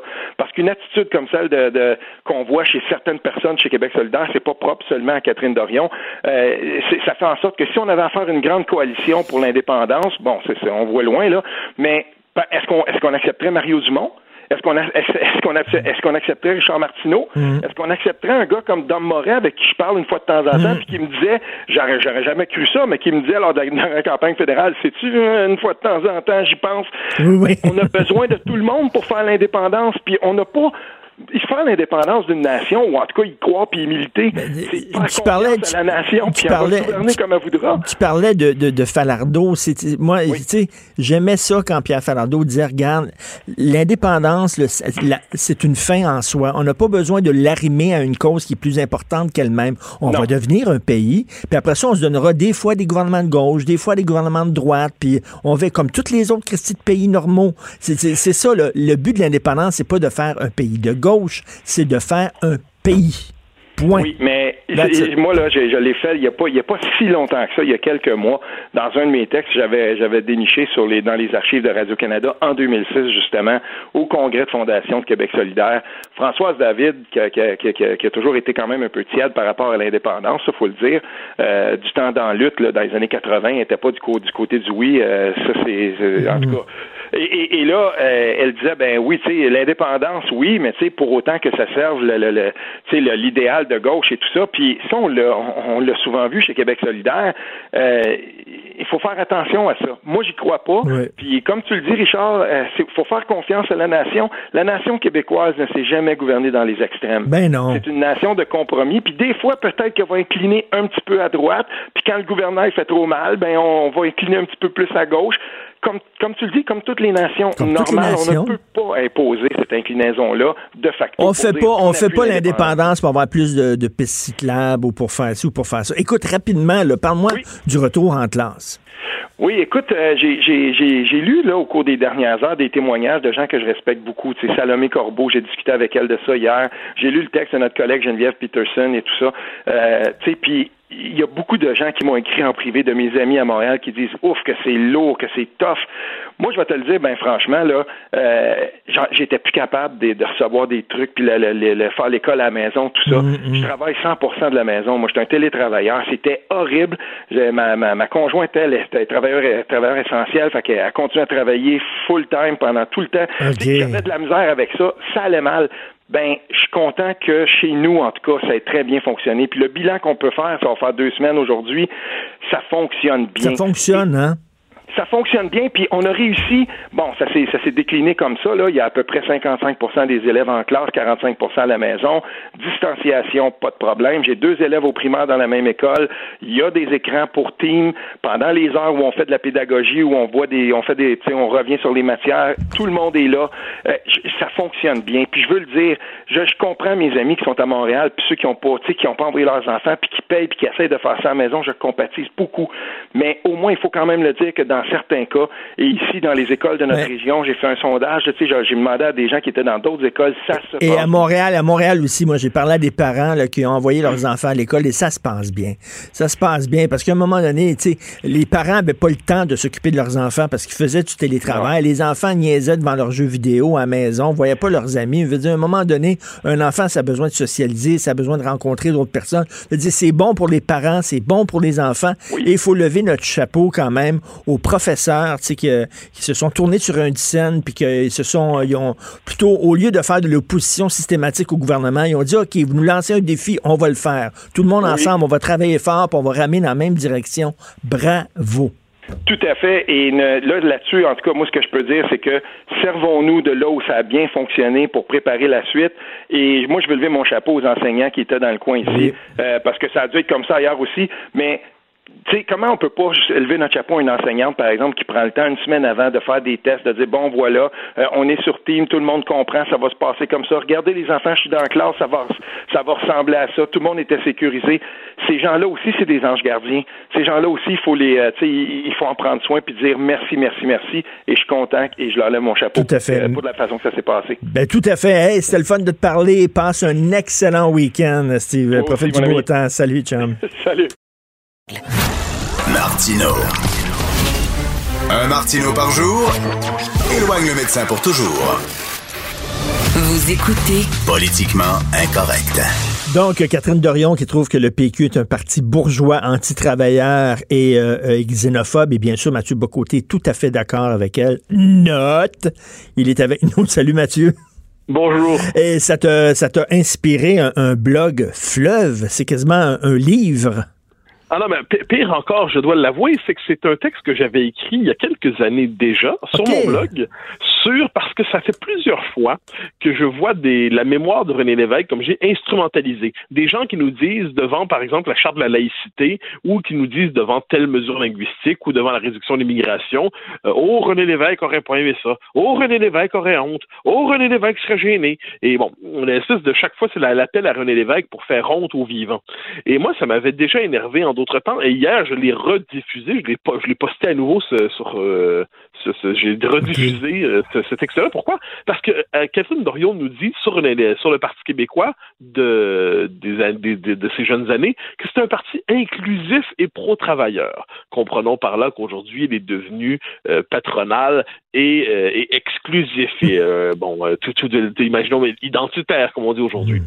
Mais Ce que j'ai fait, c'est que j'ai simplement remis ce que j'avais d'abord fait une espèce d'entrée Facebook, mais ensuite j'ai remis le, te- le texte que, dont, dont je viens de parler, où je donne une série de références sur la pensée de René Lévesque, hein, Saint René Lévesque, qui apparemment était l'inclusif en chef, pour montrer comment la conception de René Lévesque, qui avait de la nation, de l'enracinement, de l'histoire, de l'identité, eh bien, est probablement 100 fois plus identitaire que le plus identitaire d'aujourd'hui. Et, euh, et là, je, je montrais comment, donc, euh, on- quand on lit les premières pages d'Option Québec, quand on voit ce qu'il dit de Trudeau, quand on voit ce qu'il dit de la Charte des droits de Trudeau, quand on voit ce qu'il dit du gouvernement des juges, quand on voit ce qu'il dit de l'immigration, quand on voit ce qu'il dit de Lionel Groux, eh bien, on se dit, aïe, aïe, mais c'est- c'est ça, René Lévesque. On, avait l'impression que René Lévesque, c'était une espèce de, de personnage fragile, une porcelaine fragile, tout ça. Non, c'était un vrai nationaliste. Et là, moi, ce qui m'énerve là-dedans, c'est quand on décide de mentir ouvertement ou pas, ça, j'en sais rien, mais quand on décide de- d'instrumentaliser l'histoire, de la réécrire, de la vider de sa substance, de faire passer une chose pour une autre, simplement pour servir les besoins du présent. Je déteste, mais je déteste l'instrumentalisation de l'histoire. Je déteste quand on instrumentalise la mémoire de René Lévesque. Écoute, on parle de René Lévesque. Tu sais, avec le temps, bien sûr, on l'a mythifié totalement, René Lévesque. On l'a déifié. Et là, on en fait quasiment le chef de Québec solidaire. comme si, René Lévesque était vivant aujourd'hui, c'est sûr qu'il irait à Québec solidaire. Et, comme tu dis, au contraire, il était beaucoup plus à droite qu'on qu'on a tendance à, le croire. En tout cas, sur les questions de l'immigration, de l'identité et tout ça. Et il était très anti-politically correct. Ah, ben, il n'y a pas de doute là-dessus. Et moi, moi ce qui me frappe, en fait, c'est effectivement c'est la, la- la récupération de la mémoire de l'évêque par tout le monde. Je me souviens, Mhm. Philippe Couillard avait, la, la première fois que j'avais écrit là-dessus, c'est Philippe Couillard qui avait dit Ah, René Lévesque, hein, vous, vous faites. On il parlait des, des souverainistes d'aujourd'hui. Il disait Avec la charte de valeur, euh, René Lévesque, il en, il, il en serait pas heureux. Et là, j'ai dit, ben, premièrement, je si Philippe Couillard voulait se, euh, réclamer de la mémoire de René Lévesque, rappelons d'abord que euh, René Lévesque était souverainiste. Et vous, qu'êtes-vous, M. Couillard? Donc là, il, il fabriquait un René Lévesque personnel, pas, plus, pas vraiment souverainiste, presque un, presque une espèce de clone québécois de Trudeau sans les cheveux et, et avec un pied de moins. Disons ça comme ça. Et là, on a, on a envie de dire un instant, l'histoire a ses droits, mais ce que la, la réalité a ses droits. Puis ça me fait, puis je vois beaucoup, de plus en plus en fait ces dernières années, et plus encore tout de même ces derniers mois, d'une volonté de d'effacer la réalité de l'histoire pour plaquer sur elle des cadres idéologiques euh, mensongers. Quand on dit euh, Montréal territoire non cédé, quand on dit euh, la Nouvelle-France croulait sous l'esclavage, quand on dit les patriotes ne se battaient pas vraiment pour l'indépendance. Quand on dit maintenant René Lévesque est un espèce de pré-inclusif anti-charte des valeurs, tout ça, on se dit, mais là, il y a, des limites à cette instrumentalisation. Puis c'est pour ça, par exemple, quand on relit, j'aime, j'aime le dire, les premières pages d'Option Québec, qui est le texte fondateur d'un engagement politique souverainiste de René Lévesque, on est devant des pages d'un nationalisme enraciné, existentiel, d'une puissance remarquable. Quand on lit ça aujourd'hui, quiconque dirait ça aujourd'hui passerait pour le, Ben oui. le, dernier des monstres. Oh là là, comment ose-t-il dire cela? Puis on dit, oups, citation René Lévesque. Tout Oups, à fait. oups. Et ça, ça nous dit à quel point notre société a, en l'espace de quelques années, quelques décennies, a, euh, a, a transformé ce qui relevait autrefois du nationalisme le plus ordinaire en manifestation du racisme le plus condamnable. Sans plus sur nous que sur lui. C'est ça, et j'adore, j'adore le texte que tu as publié. J'invite tout le monde à le lire justement parce que tu remets les les pendules à l'heure concernant René Lévesque. Mais tu sais, je reviens là. Il y a des personnages comme ça qui sont tellement gros, tellement énormes, qui ont pris tellement d'importance qu'ils écrasent leur propre parti. En France, le gaullisme, Oui, euh, absolument. a- euh, le gaullisme a essayé de survivre à la disparition de De Gaulle, mais ça a été difficile. Et ici, on dirait que le PQ, avec la disparition des Lévesque, des Parizeau, des Landry, euh, les gros, les, gros ténors, là, le PQ a de la misère à, à se chercher, à se trouver sa voie depuis cette période-là. Ben, faut dire que c'était une période historique qui était favorable à la cause nationale aussi. Mm. C'était une période où tout le débat politique était centré sur la question de l'indépendance. Aujourd'hui, euh, il s'agit moins de, il s'agit de réanimer le Parti québécois, euh, lui, comme s'il était aux soins intensifs, disons ça comme ça. Euh, c'est un, c'est un parti abîmé qui n'est pas mort mais qui est pas fort, disons ça comme ça, qui a survécu, qui a encore une base électorale. Bon, tout, tout ça compte, mais c'est vrai, cela dit que quand on voit quelquefois les grands, très grands hommes qu'il y a eu dans l'histoire, effectivement De Gaulle, Lévesque, on pourrait en trouver d'autres, eh bien les contemporains semblent quelquefois petits. Mais, mais moi, je, je, je me tournerais, je ça, je me dirais, je préférerais voir dans ces grands des sources d'inspiration. Et si on s'en inspire vraiment, peut-être parviendra-t-on à s'élever. Et écoute, pour prendre ta métaphore d'un parti qui est aux soins intensifs, bon, le PQ est aux soins intensifs et, et sa blonde, qui est l'électorat, voit soudainement la CAQ arriver avec son beau toupette, avec une certaine verve et tout ça. Et là, soudainement, elle aime bien son mari qui est aux soins intensifs, mais, mais tu sais, elle a le goût de continuer sa vie aussi, là. Oui, ben ça, ça, ça c'est quand même une bonne, bonne image. C'est-à-dire, fondamentalement, le Parti québécois a été longtemps euh, la figure centrale de la vie politique québécoise. Les Québécois s'en sont lassés pour l'essentiel. Et euh, ça, a pris, ça a pris du temps pour qu'il le largue. Mais là, aujourd'hui, ils se disent, ben, il se, il se relèvera pas, il se réanimera pas, il est dans le coma, j'ai le droit de me remarier, mais je l'aimerai toujours d'une certaine manière. C'est ça. Bon, euh, et là, c'est bon, qu'est-ce qui arrive si jamais il se réanime? On verra un conflit de loyauté. Mais, euh, mais, mais sur ce que, moi, non, je pense il y, a des- il y a des films, j'ai vu souvent des films comme ça où la femme pense que son mari est mort, se remarie. Le retour de Martin Guerre, par exemple, avec Gérard Depardieu Ouais, et ouais. Nathalie Baye, lui qui revient finalement et, oh mon Dieu, qui veut reprendre sa place auprès de sa femme. Oui, et là, oui, puis je pense aussi à Seul au monde avec Tom Hanks. Oui. Bon, ce scénario-là, c'est un classique de l'histoire universelle. Mais, mais dans le cas du PQ, moi, je veux dire, en fait, la, la vraie question, c'est à dire, mais le Parti québécois a disparu, euh, d'abord parce qu'il a échoué l'indépendance, ensuite parce qu'il a, il l'a identifié exagérément euh, à la gauche, euh, et aussi parce qu'il a sacrifié la question identitaire qui était récupérée par la CAQ. Est-ce que le Parti québécois peut aujourd'hui trouver sa propre formule politique pour rejoindre un segment de l'électorat, pour revenir et sur deux élections redevenir un parti qui compte? C'est pas inimaginable, euh, mais dans cet esprit, c'est une question de circonstance aussi. Si les tensions euh, constitutionnelles se développent avec le Canada, si, si la question linguistique revient au centre du jeu politique, si la CAQ déçoit, si la CAQ doit faire trop de concessions à son aile fédéraliste, tout ça compte là-dedans. Mais ce qui, est certain, c'est que si les chefs souverainistes sont toujours pris euh, pour proposer un projet euphémisé, un projet discret, un projet plus pâle que pâle, plus beige que beige, ils n'enthousiasmeront pas les cœurs euh, ni les âmes. Donc, de ce point de vue, c'est pour ça qu'il faut voir qu'est-ce qui a historiquement motivé le projet national et qu'est-ce qui pourrait y ramener les Québécois. Euh, ça, c'est une belle réflexion. Et encore une fois, le passage par l'histoire est normalement source de d'éducation et d'élévation intellectuelle. Encore faut-il passer par l'histoire réelle et non par l'histoire fantasmée. Écoute, en terminant, là, je, je- je veux parler à l'intellectuel français, là, parce que tu as deux, t'as deux chapeaux. Tu un intellectuel québécois et un intellectuel français qui occupe une place importante dans le milieu là-bas. Euh, Michel Onfray, philosophe, qui lance euh, un, magazine. euh, c'est le premier numéro qui va sortir bientôt, mais il lance aussi, associé à ça comme un genre de mouvement politique. Et là, moi, j'ai dit, ah, et là, on voit que tu vas écrire dans le magazine de Michel Onfray. Et là, il y a des gens qui disent, mais est-ce que est-ce qu'il va se lancer dans un mouvement politique aux côtés de Michel Onfray et Mathieu Boccoté? Je t'ai même écrit là-dessus, puis tu as dit non, non, non, non, non. là. Non, non, non, regarde, Onfray lance une nouvelle revue qui s'appelle Front populaire où il veut rassembler, c'est une revue avec une orientation éditoriale dite souverainiste, donc critique de l'européisme, Oui. euh, critique de, bon, qui plaide pour le, le principe national.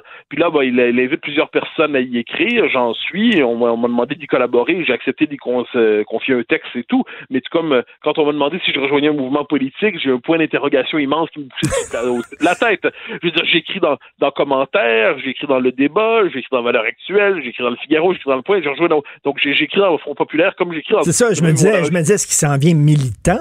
Euh, Non, du tout, c'est un philosophe pour euh, c'est un philosophe qui, qui, qui pèse dans le débat public, qui mérite estime et considération, qui m'invite à rejoindre une revue de, de, de, de qualité. Ben, je- j'accepte avec plaisir d'y signer un texte, tout comme j'accepterais avec Ben plaisir de signer. Tout comme j'ai donné une entrevue il y a quelques mois au Nouvel Observateur et c'est pas ma ligne éditoriale.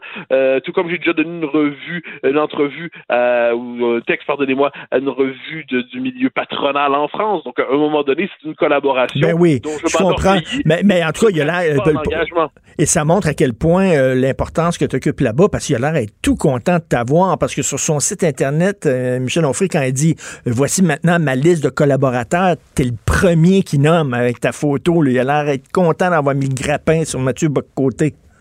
Bah, c'est bien, c'est bien gentil. Je, je, je, je- te laisse ces mots. Je ne les, je les ré- réclame pas pour moi, mais oui, j'en suis, j'en suis très honoré. Mais comme je dis, je suis, je suis très heureux de participer à la vie intellectuelle, à la vie publique pour y amener ma, petite pierre. Mais j'ai pas la prétention de devenir militant de quoi que ce soit. Euh, ce serait pas, c'est, pas mon travail. Puis euh, je dirais que la seule cause pour laquelle je milite ardemment, c'est l'indépendance du Québec. Je vais, je vais quand même pas me transformer en militant d'un pays dont je ne suis pas citoyen. Ce qui ne veut pas dire que, j'ai pas de la sympathie pour des choses qui s'y font ou de la, de, de de de de l'hostilité pour d'autres, mais je suis heureux de rejoindre cette revue, euh, de faire partie de ceux qui y écriront. Point. Bien hâte de lire ton texte, ton premier texte. Merci beaucoup, Mathieu. Bon week-end. Au grand plaisir, au revoir. Salut. Martineau et l'actualité, c'est comme le yin et le yang. Impossible de les dissocier. Politiquement incorrect. Ça risque d'être la plus grande bataille de notre vie. COVID-19.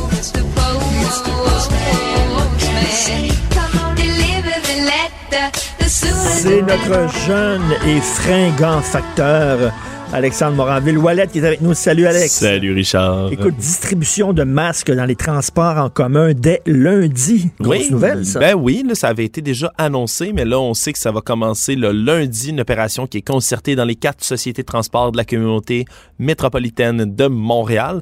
Ça va commencer, entre autres, dans les zones chaudes et achalandées. Et puis, on a annoncé, là, c'est confirmé que ça va se faire de main à main par des employés de la STM qui vont être équipés de visières, de masques et de gants.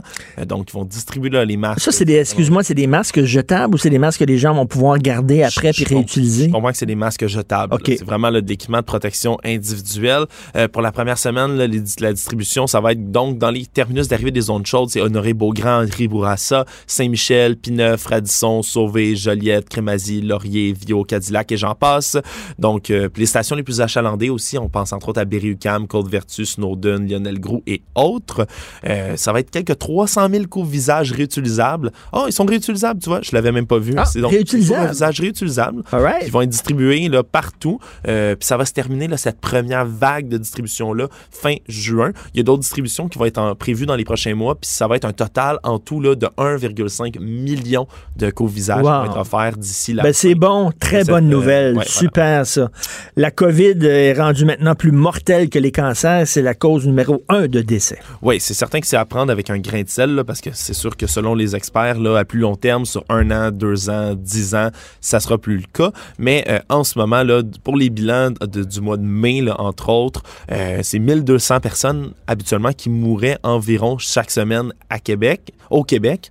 Euh, le tiers de ces décès-là était attribuable au cancer de ces 1200-là. Mais en ce moment, le coronavirus fauche en moyenne là, 403 vies par semaine.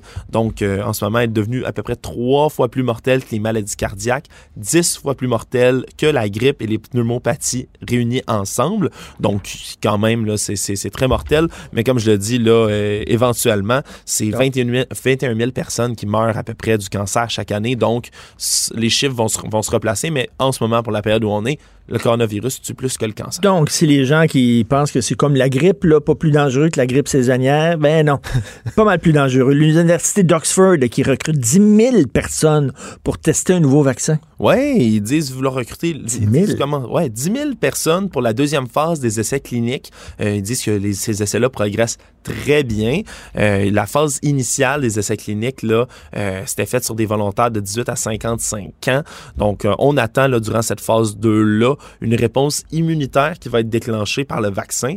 Euh, Puis si tout cela fonctionne, la phase 3 va permettre de mesurer l'efficacité d'un vaccin pour un grand groupe de volontaires, encore une fois, au moins âgés de 18 ans, euh, c'est important de, de faire des tests. As-tu sur déjà fait ça, toi? euh, Non, j'ai jamais. Cobaye humain, non? Non, j'ai jamais vendu mon corps euh, À la science. À la science, littéralement. Non, j'ai jamais fait cela. Je sais pas s'il y a des effets secondaires euh, peut-être possibles, là, mais je sais pas si je testerais un vaccin. Moi, j'aurais peut-être un peu, un peu la chienne. Ben, J'imagine tout ça est temps- contrôlé aussi, Ouais, mais en même, temps, en même temps, t'aides l'humanité, Richard. là. Ben Au oui. grand complet, cette fois-ci, littéralement. là.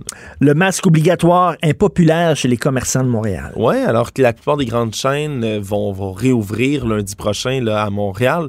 Euh, la plupart n'ont pas obligé ou ne vont pas obliger, n'ont pas l'intention de obliger le masque euh, dans leur commerce, hein, multinational H&M entre autres, qui dit que le port va- de- du masque va pas être imposé aux clients. Euh, le groupe Gap, que Old Navy Banana Republic entre autres, euh, ils vont suggérer de porter le masque, Mm. mais ça sera pas obligé. Entre autres, là, on dit que ça pourrait être une mauvaise stratégie marketing que de de- d'obliger le masque. Ben, tant que le gouvernement ne l'oblige pas, pourquoi les commerçants l'obligeraient eux? C'est au gouvernement à lancer un message clair. Ils veulent pas, ils veulent que ce soit sur une base volontaire, mais je comprends un commerçant. Ouais, par contre, on a la plupart des commerçants qui disent qu'ils vont pas lésiner quand même hein, sur la sécurité, euh, surtout au niveau de leurs employés. Ils vont les masquer, ils vont euh, le, le purel, tout, tout va être en place pour le reste, mais ils vont pas obliger le masque, comme tu le dis, puisque le gouvernement ne l'impose pas euh, lui-même. La Chine qui crie victoire contre le virus. Ouais, c'est comme officiel pour eux. Euh, ils ont proclamé leur victoire sur le, le nouveau coronavirus, sur la COVID-19. Euh, Puis maintenant, ils disent que là, c'est réglé, c'est Ben oui. géré. Ben Euh, oui. Ils ont réussi là, une réussite stratégique majeure dans leur réponse. Ben oui, Dieu COVID-19. sait que quand le régime chinois parle, c'est vrai. Ouais, ils ont, même. euh, par contre, tu pour la première fois de leur histoire récente, Pékin, ils ont, renoncé à fixer un objectif de croissance pour l'année en cours, ce qu'ils faisaient toujours. Là, ils vont se garder une petite gêne quand même parce qu'ils savent pas de quoi l'avenir va être fait malgré tout, parce qu'ils peuvent pas chiffrer l'impact de la pandémie euh, comme il faut. Mais euh, on se rappelle quand même, là, ça, ça, ils ont été frappés plein fouet là, en premier, puis maintenant, ben, ils se dirigent, là, leur courbe est terminée, comme on peut dire. Ils se dirigent vers Alexandre, nos euh, auditeurs qui ont de la mémoire, euh, on sait que tu avais une chronique avant la pandémie, hein, naguère, quand le monde était normal, tu une chronique hebdomadaire chez nous où tu nous parlais des différentes théories du complot.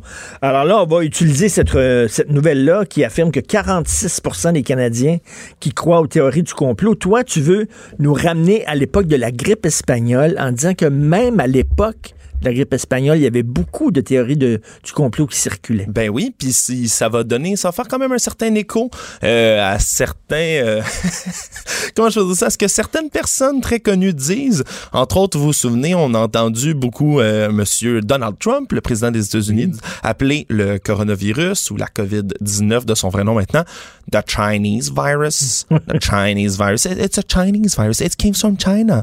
Il arrête pas d'en parler tout le temps, mais euh, c'est pas nouveau en tant que tel. D'ailleurs, le terme grippe espagnole est contesté, puis a même été contesté à l'époque parce que ça vient pas véritablement de, de l'Espagne, Richard. Ça vient des. États-Unis, ça a l'air. Ouais, ce serait, c'est l'endroit que ça a frappé le plus fort et ça serait commencé à se déclarer aux États-Unis. On se rappelle du contexte, c'est tout de suite après euh, la deuxième, la première guerre mondiale en 1918 que commence là, la- cette grande épidémie qui a tué. Là, on estime les chiffres là, il y a rien de précis parce que c'était pas comptabilisé entre 20 millions et 100 millions de morts. Là, c'est vraiment plus virulent là, que ce qu'on peut voir. Pourquoi on a appelé ça la grippe espagnole? Ben parce que en Espagne, la presse, l'Espagne à ce moment-là, qui était assez libérale et assez neutre dans le conflit, eux ne censuraient pas la presse. Il n'y avait pas de culture de censure. Donc, les journalistes espagnols. C'était les premiers à en parler. Ouais, ils en parlaient, puis ils rapportaient les cas, puis ils ont même déclaré d'ailleurs que le, le roi, le roi Alfonso XIII, à ce moment-là, avait lui-même la grippe espagnole. Euh, alors tout le monde s'est mis à appeler ça grippe espagnole, mais même dépendamment de l'endroit, on changeait le nom. En Italie, on appelait ça la maladie euh, allemande. En Allemagne, on appelait ça la maladie russe. En Russie, on appelait ça le virus chinois. Et au Japon, on appelait ça le virus américain. Donc, c'est peut-être juste les Japonais à ce moment-là qui avaient la vraie, euh, la vraie euh, réponse peut-être à tout ça. On dit Puis on- les, les théories parlaient entre autres qu'il y aurait eu des U-boats allemands, des sous-marins allemands qui seraient Oui. allés dans le port de Boston pour répandre dans le port. Puis c'est ça, c'était dans des journaux sérieux à l'époque. là. On disait qu'il y avait même eu un- une témoin oculaire, une vieille dame qui avait vu un nuage mais nauséabond qui serait entré dans le port, qui aurait été répandu par un sous-marin. D'autres encore plus fous qui disent que euh, il y a des agents allemands littéralement le fâchés d'avoir perdu la guerre, qui auraient débarqué des agents dans le port de Boston et qui seraient allés répandre le virus dans les théâtres, dans les salles de Ah, cinéma. et c'est intéressant de voir que même à l'époque, il y avait des théories du complot. Oui, oui, oui, absolument. Parce qu'il y en avait d'autres qui circulaient. il y en avait d'autres encore, puis la plupart concernaient les Allemands. Là, on peut comprendre que de- les rapports Ben qu'on oui. peut retrouver de l'époque proviennent surtout des États-Unis, puis on était encore euh, fâchés, euh, en colère contre l'ennemi allemand. Euh, Il y en a qui disent que le virus se faisait distribuer au travers des capsules d'aspirine. L'aspirine qui était nouvelle et qui était produite par la compagnie pharmaceutique allemande Bayer, qui est encore très connue aujourd'hui. Bayer qui distribuait de l'aspirine. Mais là, on dit que oh, vous voulez soigner votre mal de tête, mais dans le fond, ces aspirines-là sont pleines du virus, puis c'est ça qui a commencé à causer l'épidémie, puis qui le permet de se transmettre. Alors, il y a plein de... Mais c'est super intéressant. Ça montre qu'en période de crise, Oui. indépendamment des époques, on n'est peut-être pas plus crédule qu'aujourd'hui. C'est certain, si tu ajoutes les médias sociaux aujourd'hui, mais ajoute, mais, mais les médias sociaux à cette époque-là, ça aurait été, exactement comme aujourd'hui. Oui, ça... Une ça- sorte de théorie qui aurait circulé. C'est ce que je me dis. Alors, il y avait vraiment même pas besoin, comme tu le dis, d'Internet. Aujourd'hui, oui, je suis le premier à toujours me dire, waouh, les théories du complot, Ben ça oui. part en fou avec l'Internet. Mais on n'avait pas besoin de ça. Donc On aujourd'hui, c'est la 5G, puis à l'époque, c'était l'aspirine. L'aspirine. C'est très bon, super intéressant. Merci beaucoup, Alexandre Moranville Wallet. Passez un excellent week-end. Euh, merci. L'art est dans la manière. Non, c'est pas de la comédie. C'est politiquement incorrect avec Martineau. Et c'est le confiné du euh, vendredi. On a parlé à Michel Barrette, on a parlé à Stéphane Roy, à France Castel. Et là, c'est Luc Dionne qui était vraiment gentil, qui a accepté de nous parler. L'auteur, bien sûr, super populaire de District 31. En fait, c'est c'est le scénariste le plus hot au Québec. Salut, Luc. Bon, tout, ils sont bien gentils, Richard. Ben, c'est vrai, c'est vrai. Puis là, on dit, on a besoin de notre dose, là, puis notre pusher, là, il peut pas nous livrer notre drogue. Ah, Qu'est-ce qu'on va faire, là? Le il s'occupe de faire pousser. Ben, ben, Alors, toi, t'écris, tu continues à écrire? Oui, oui, oui. Ben, En fait, j'ai comme j'ai comme pas arrêté, mais vraiment pas au même rythme.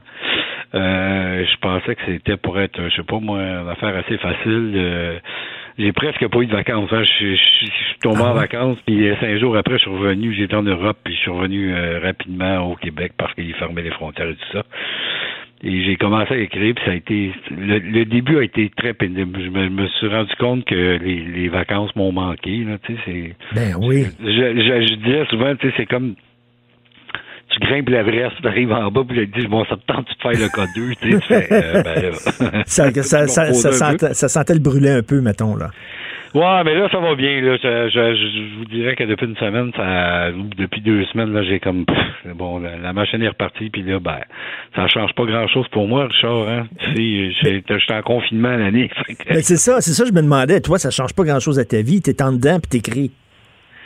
Ouais, mais mais juste le fait de de de pas voir les amis, de de de, de pas voir ma mère, de pas voir la famille, de- ça ça pèse là. Tu sais, faut pas faut pas faut pas nier ça non plus là, mais euh, bon, mais mais mais c'est pas grave là. Tu sais, ça c'est comme c'est ma vie moi là de travailler dans mon bureau, puis euh, voilà, ça, je, je me considère chanceux parce que déjà je peux travailler puis euh, les, les affaires continuent là. Mais, mais la question que tu te poses comme scénariste, j'imagine, c'est est-ce que je dois incorporer le maudit virus dans mon scénario ou euh, District 31 va continuer comme si ri- de rien n'était, comme si ça, ça s'était pas passé? on, on peut pas faire fi du fait que ça soit arrivé. Je pense que euh, c'est dans, la nature. euh, et- et- sauf que quand on va recommencer, ce sera chose du passé. Parce que Ben oui. les plateaux de tournage, les dramatiques, la fiction, tout ça. euh, je pense qu'on rêve en couleur si on s'imagine qu'on va recommencer euh, avec la distanciation sociale. Puis, euh, tu sais, il faut quand même pas capoter. Là. Ça, je- on- mes policiers sont toujours bien pas pour garocher aux menottes au gars puis dire passe-toi une menotte puis rentre-toi dans le genre puis on va aller t'amener. Ça marche pas de même non plus. Là. Fait que, tu sais, je sais pas quand est-ce qu'on va recommencer. On peut recommencer dans un mois, un mois et demi, comme on peut recommencer dans un an. Je, je ne sais pas. Et ce que je sais, c'est que à partir du moment où on va recommencer, tout ça, ce sera derrière nous. Fait que de, retaper sur ce clou-là, je pense Ouais. que ce serait une erreur. Tu sais. Mais, mais là, euh, je sais pas si tu as lu Richard Terrien, sûrement dans Le Soleil. Euh, il a parlé à une Québécoise, une réalisatrice québécoise qui vit en France, qui s'appelle Marie-Pascale Laurencel. Elle, elle réalise des séries là-bas en France et elle dit que les tournages ont recommencé. Là. Elle dit on a bien moins, on est bien moins de chicken qu'au Québec. Là. Les tournages ont recommencé. euh, ils prennent la température des comédiens. Les comédiens ont un masque euh, juste avant de tourner. Ils enlèvent leur masque. euh, ils doivent se laver les mains, etc. La bouffe, euh, c'est sous emballage individuel. Elle dit, les, elle, ils recommencent à tourner. On est-tu, on est-tu trop peureux ici? Je sais pas. De me faire dire par des Français qu'on est trop chicken au Québec, ça va. Si ça leur fait plaisir, puis ça leur fait du bien. Il n'y a pas de. Je sais pas. Moi, il y a le directeur de la santé publique, je l'écoute, puis euh, je fais ce qu'on me dit, puis, euh, puis quand on me dira. on- Facile pour moi, Richard, tu comprends? Je dis même pour ma productrice que tu connais bien, Fabienne, facile pour elle, on est assis à nos bureaux. C'est- Il n'a pas de problème, là. Je veux Ben dire, oui. Moi, c'est il y a ma conjointe dans maison, c'est à peu près tout. Puis mon voisin, il, est à euh, 500, 5000 pieds d'ici. Là, c'est, il est loin. Fait que je, je reste en montagne. C'est, j'en ai pas de trouble. Le problème, pas moi, c'est les comédiens et les techniciens. C'est eux autres qui travaillent sur le plateau. C'est leur santé à eux autres, puis leur sécurité à eux autres. C'est eux autres qui se sentent bien, puis ils se sentent capables de retourner, ben fine. Puis, euh, Vous voulez pas sinon, les ils obliger, sont- c'est ça, tu veux pas les obliger parce que c'est, c'est eux autres qui vont se retrouver sur le plateau puis en, en position beaucoup plus vulnérable que toi, là. Ben, de un, puis de deux, il y, a, il y a quand même une logique derrière tout ça. Là. Essayez d'imaginer qu'un technicien ou un comédien attrape le COVID. Qu'est-ce qu'on fait? Là? On suspend le plateau pour 14 jours? Est-ce qu'il faut, tout- faut mettre tout le monde en quarantaine, Ah ouais. ceux qui l'ont côtoyé? Puis après ça, on va revenir, puis ça va être un autre. Mais les... c'est- Puis, puis déjà, on a des signes. là. Les compagnies d'assurance refusent d'assurer les productions pour le COVID.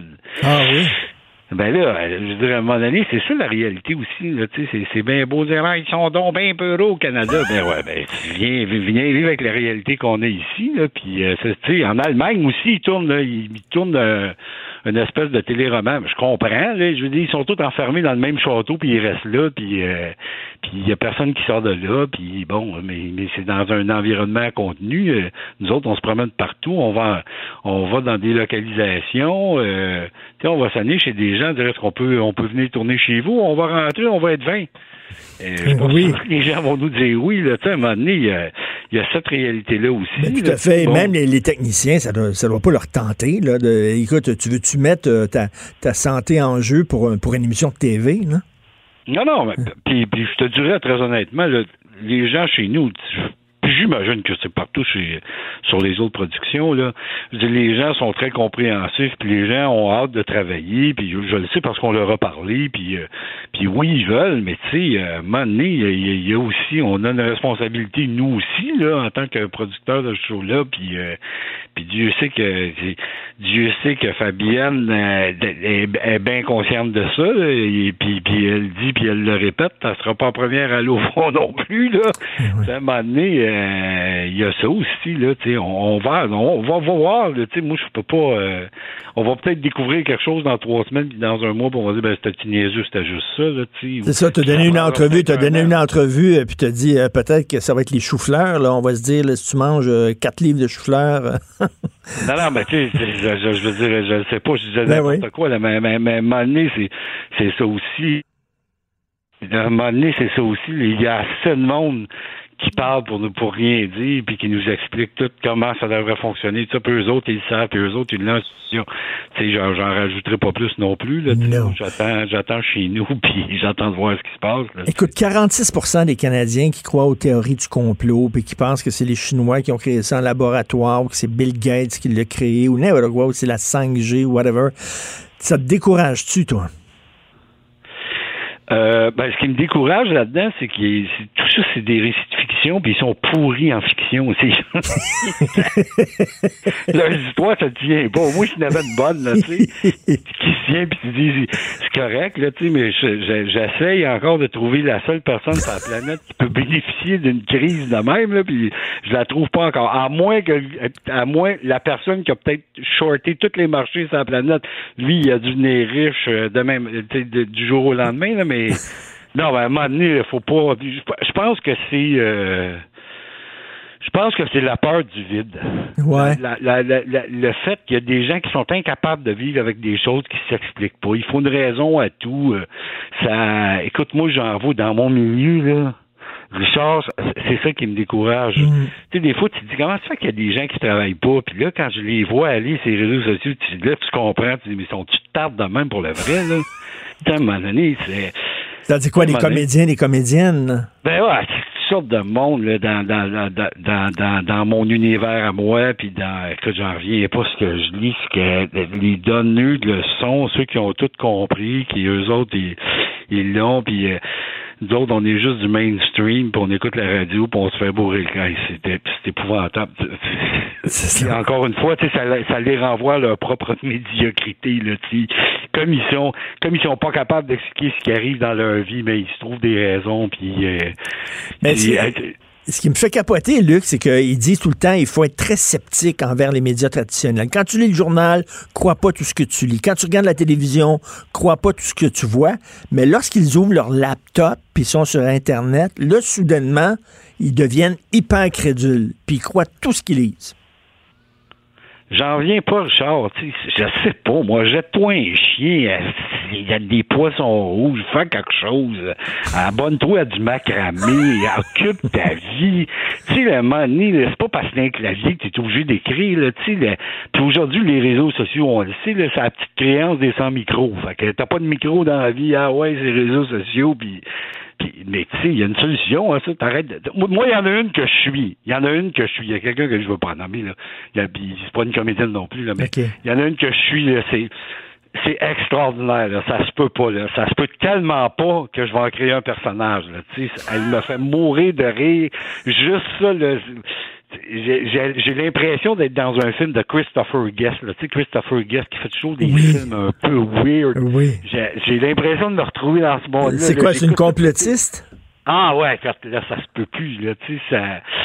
Puis, tu sais, pointer, toujours pointer du doigt Bill Gates, Bill Gates, Bill Gates. C'est le gars, le gars qui a contribué au- à un développement fulgurant, au niveau technologique. Ben là. oui. Euh, puis, puis aujourd'hui, tout ce qui l'intéresserait, c'est de mettre des puces dans, dans les bras du monde puis de vendre des vaccins. Ça se peut pas, là. Tu te dis, mais est-ce- qu'est-ce qu'il fume? Ça n'a pas de bon sens, là. Écoute, toi, dans le district 31, là, tu, parles beaucoup, là, les magouilles, la corruption, la crosse, la, police, puis tout ça.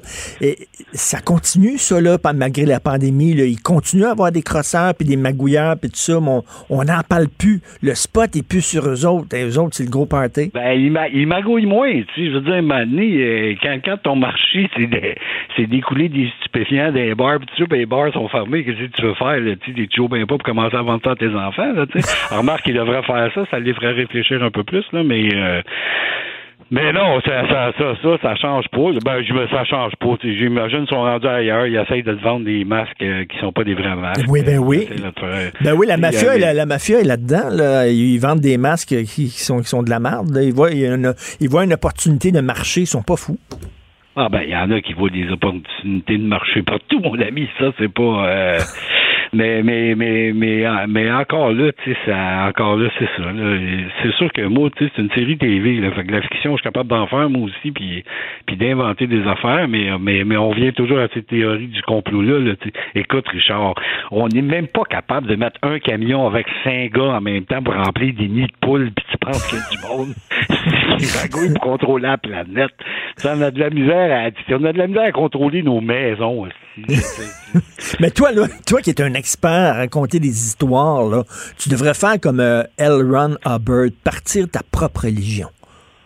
Imagine le fret que tu ferais là, avec, avec toute une histoire incroyable et tout ça. tu serais capable de faire ça. Là. Ce serait même plus crédible encore. Non, non, ben, je sais pas, je sais pas, pas grand intérêt là-dedans.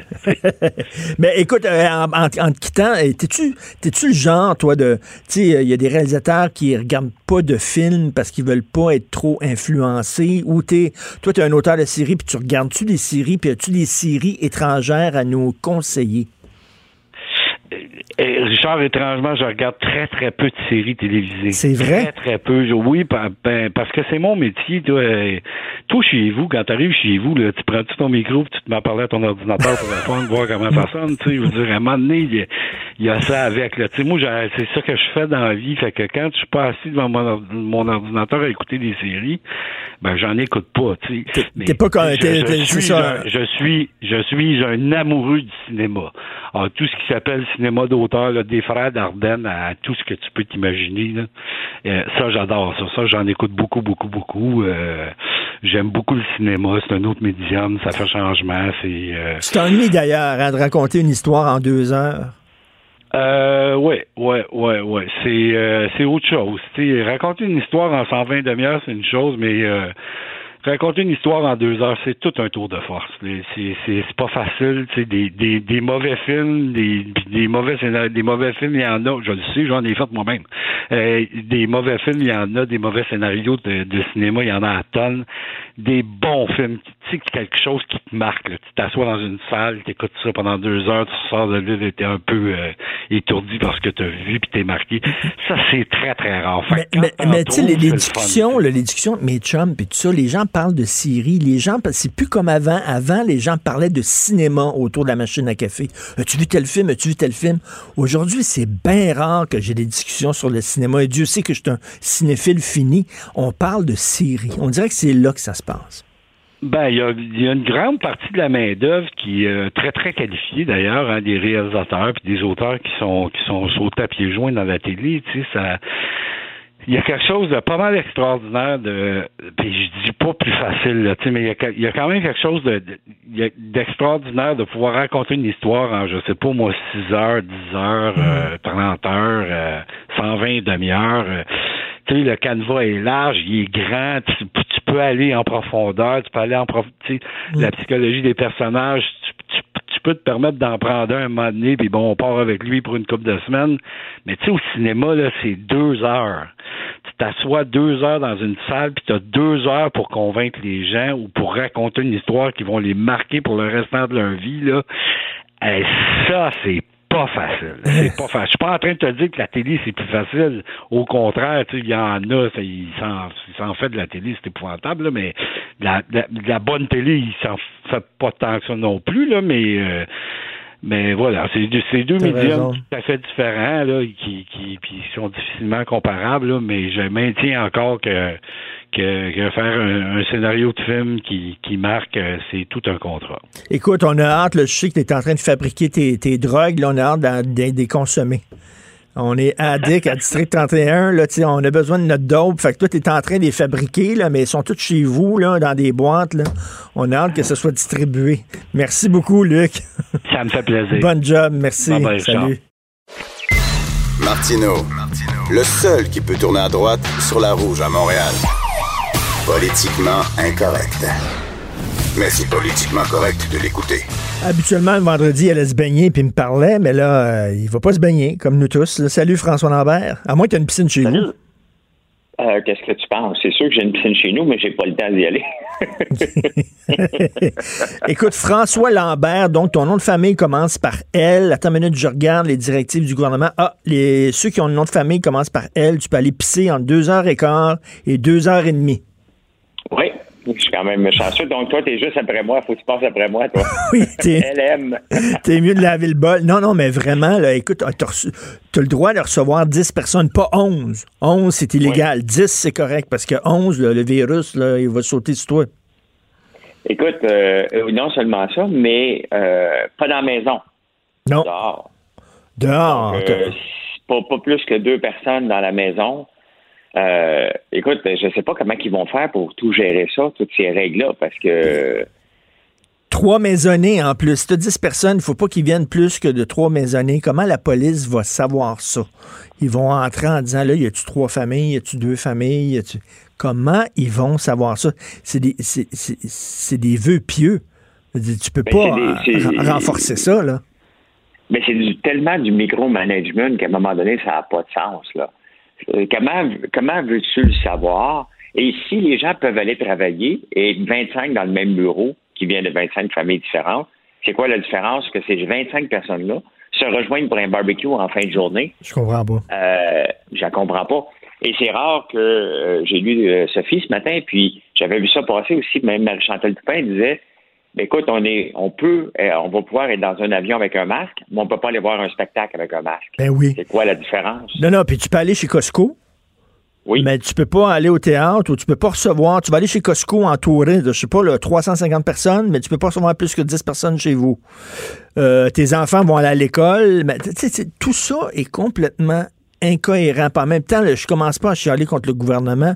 Dieu Non. sait que j'aimerais pas être dans leurs souliers puis gérer ça. C'est c'est ingérable, c'est extrêmement complexe, mais c'est vrai qu'il y a des disparités. Pourquoi, tu sais, euh, là, les- dans, dans des commerces, là, il va y avoir des travailleurs dans des commerces, là, ils vont être combien, comme tu dis, là, ils vont peut-être être euh, 20, mais ils n'ont pas le droit après ça de prendre un verre ensemble chez toi.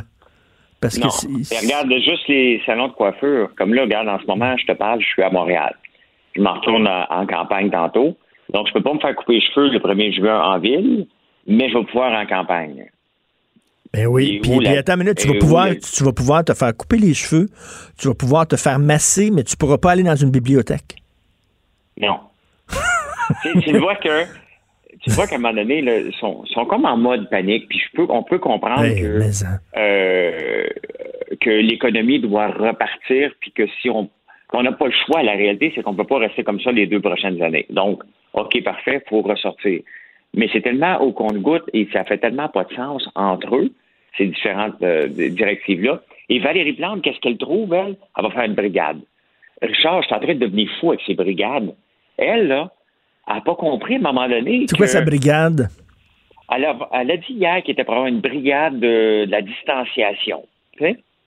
Donc, on a déjà la police pour ça. Ils vont, ils vont quand même pas voir dans la maison maintenant combien il y a de gens qui sont rentrés. Euh, elle avait fait de la brigade de, de la mobilité. Non, ça, ça va- Alors, Valérie, non, mais Valérie Plante, là. Valérie Plante, elle veut euh, repartir l'économie, mais euh, et- et les, les automobiles, les automobiles vont être interdits quasiment partout. Oui. Mais comment tu peux repartir Donc- le centre-ville si tu transformes quasiment la rue Sainte-Catherine en piste cyclable? Ben, tu vas à la rue Saint-Denis en piste cyclable, tu veux fermer Saint-Laurent, et là, tu pourras plus aller au Milano, tu pourras plus aller au marché Jean Talon. Euh, tu sais, l'affaire, Richard, c'est qu'à un moment donné, il va falloir se rendre compte que quand on donne les clés de quelqu'un pour nous gérer, il faut qu'il y ait quand même un minimum de notion de gestion. C'est bien de donner à tout le monde. Justin le fait. Il donne à tout le monde ce qu'il n'y a pas. Donc, c'est facile de donner à tout le monde et Valérie fait la même chose en ce moment. Et c'est c'est inquiétant, Richard, lorsque tu vois ces mesures-là qui sont prises. Et je ne dis pas à Ville de Montréal de mettre des gens à la porte, là. Mais on le voit qu'elle, elle fait, elle a fait aucune coupure. Non, non, mais attends une minute, là, tout le monde se sent la ceinture sauf la fonction publique. Absolument pas. Puis on va se retrouver avec un État. là, si tu penses que l'État est obèse aujourd'hui, attends une minute, là. On va se retrouver avec un État là, dilaté, mon gars, au maximum. là.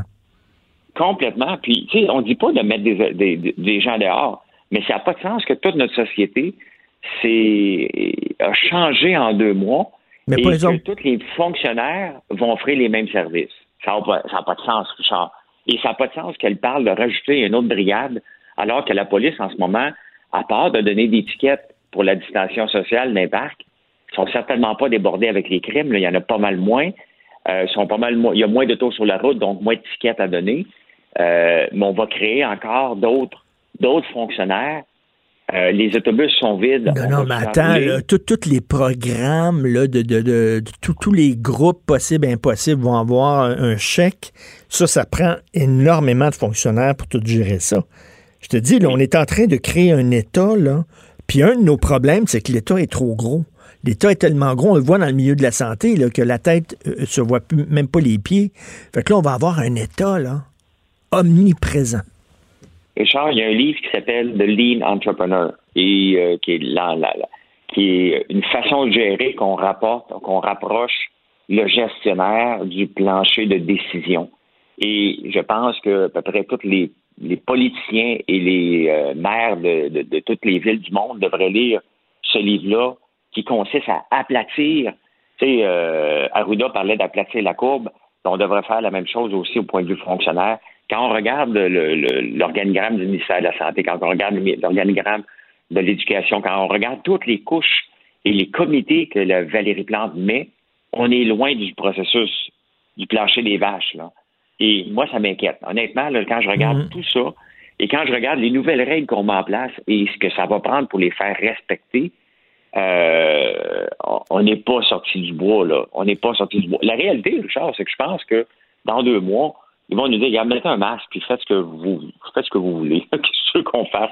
Ben, on peut plus vous contrôler. Qu'est-ce que tu veux qu'ils fassent? Ils peuvent pas rentrer dans chaque maison puis, puis commencer à dire c'est quoi? Ben, Hey, euh, il me disait là, Alexandre Moranville-Ouellette qui ne- nous parle de l'actualité ici. En Italie, tu as le droit de voir des gens de ta famille euh, jusqu'à 6 degrés. 6 degrés de, de- de liens familiaux. tu sais. C'est-à-dire, euh, tu peux voir, mettons, les enfants de tes cousins, mais pas, euh, pas les petits-enfants de ton grand-oncle. Mais tu comment qu'un policier peut dire euh, êtes-vous à 6 degrés ou à 7 degrés? là? C'est. Ben, ben, c'est ça. C'est là qu'on est. C'est parce qu'on essaye de relancer l'économie. La réalité, Richard, c'est qu'on a, on a fait un dommage euh, immense à l'économie. On n'avait pas le choix. Hein? C'était pas une question. Fallait être là. Cependant, ce qui est mort était déjà mort d'avance. Et euh, ce matin, on le voit là, le Royal Mount, le fameux 1540, ils pensent à le changer. Ça n'a aucun sens de continuer à bâtir le Royal Mount euh, alors qu'il faisait pas de sens il y a deux mois, ça fait encore, moins- encore moins de sens. Les ma- magasins de détail qui tombent, Victoria's Secret va fermer 250 boutiques Ah sur les oui. milles en Amérique du Nord. Euh, JCPenney aux États-Unis. Ici, on a Redmond qui vient de se placer euh, sur le Aldo. Mais Redmond, c'est euh, Re- Redmond, c'est qui allait magasiner chez Redmond? À part, à part ta Ben, vieille tante, là.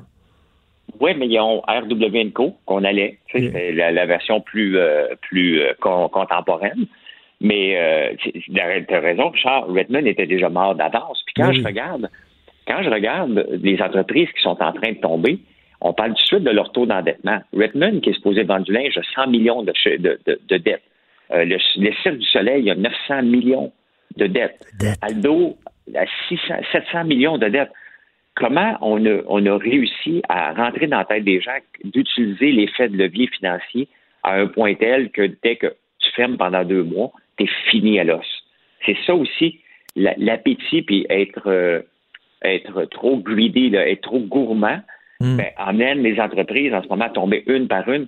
Ils auraient tombé de toute façon parce qu'ils étaient dans un mode euh, inflationniste Ben oui. de l'endettement. Et moi, honnêtement, Richard, j'aime mieux grandir moins vite, avoir moins de superlatifs lorsque je parle de mes entreprises, Mm. mais pas avoir de dette.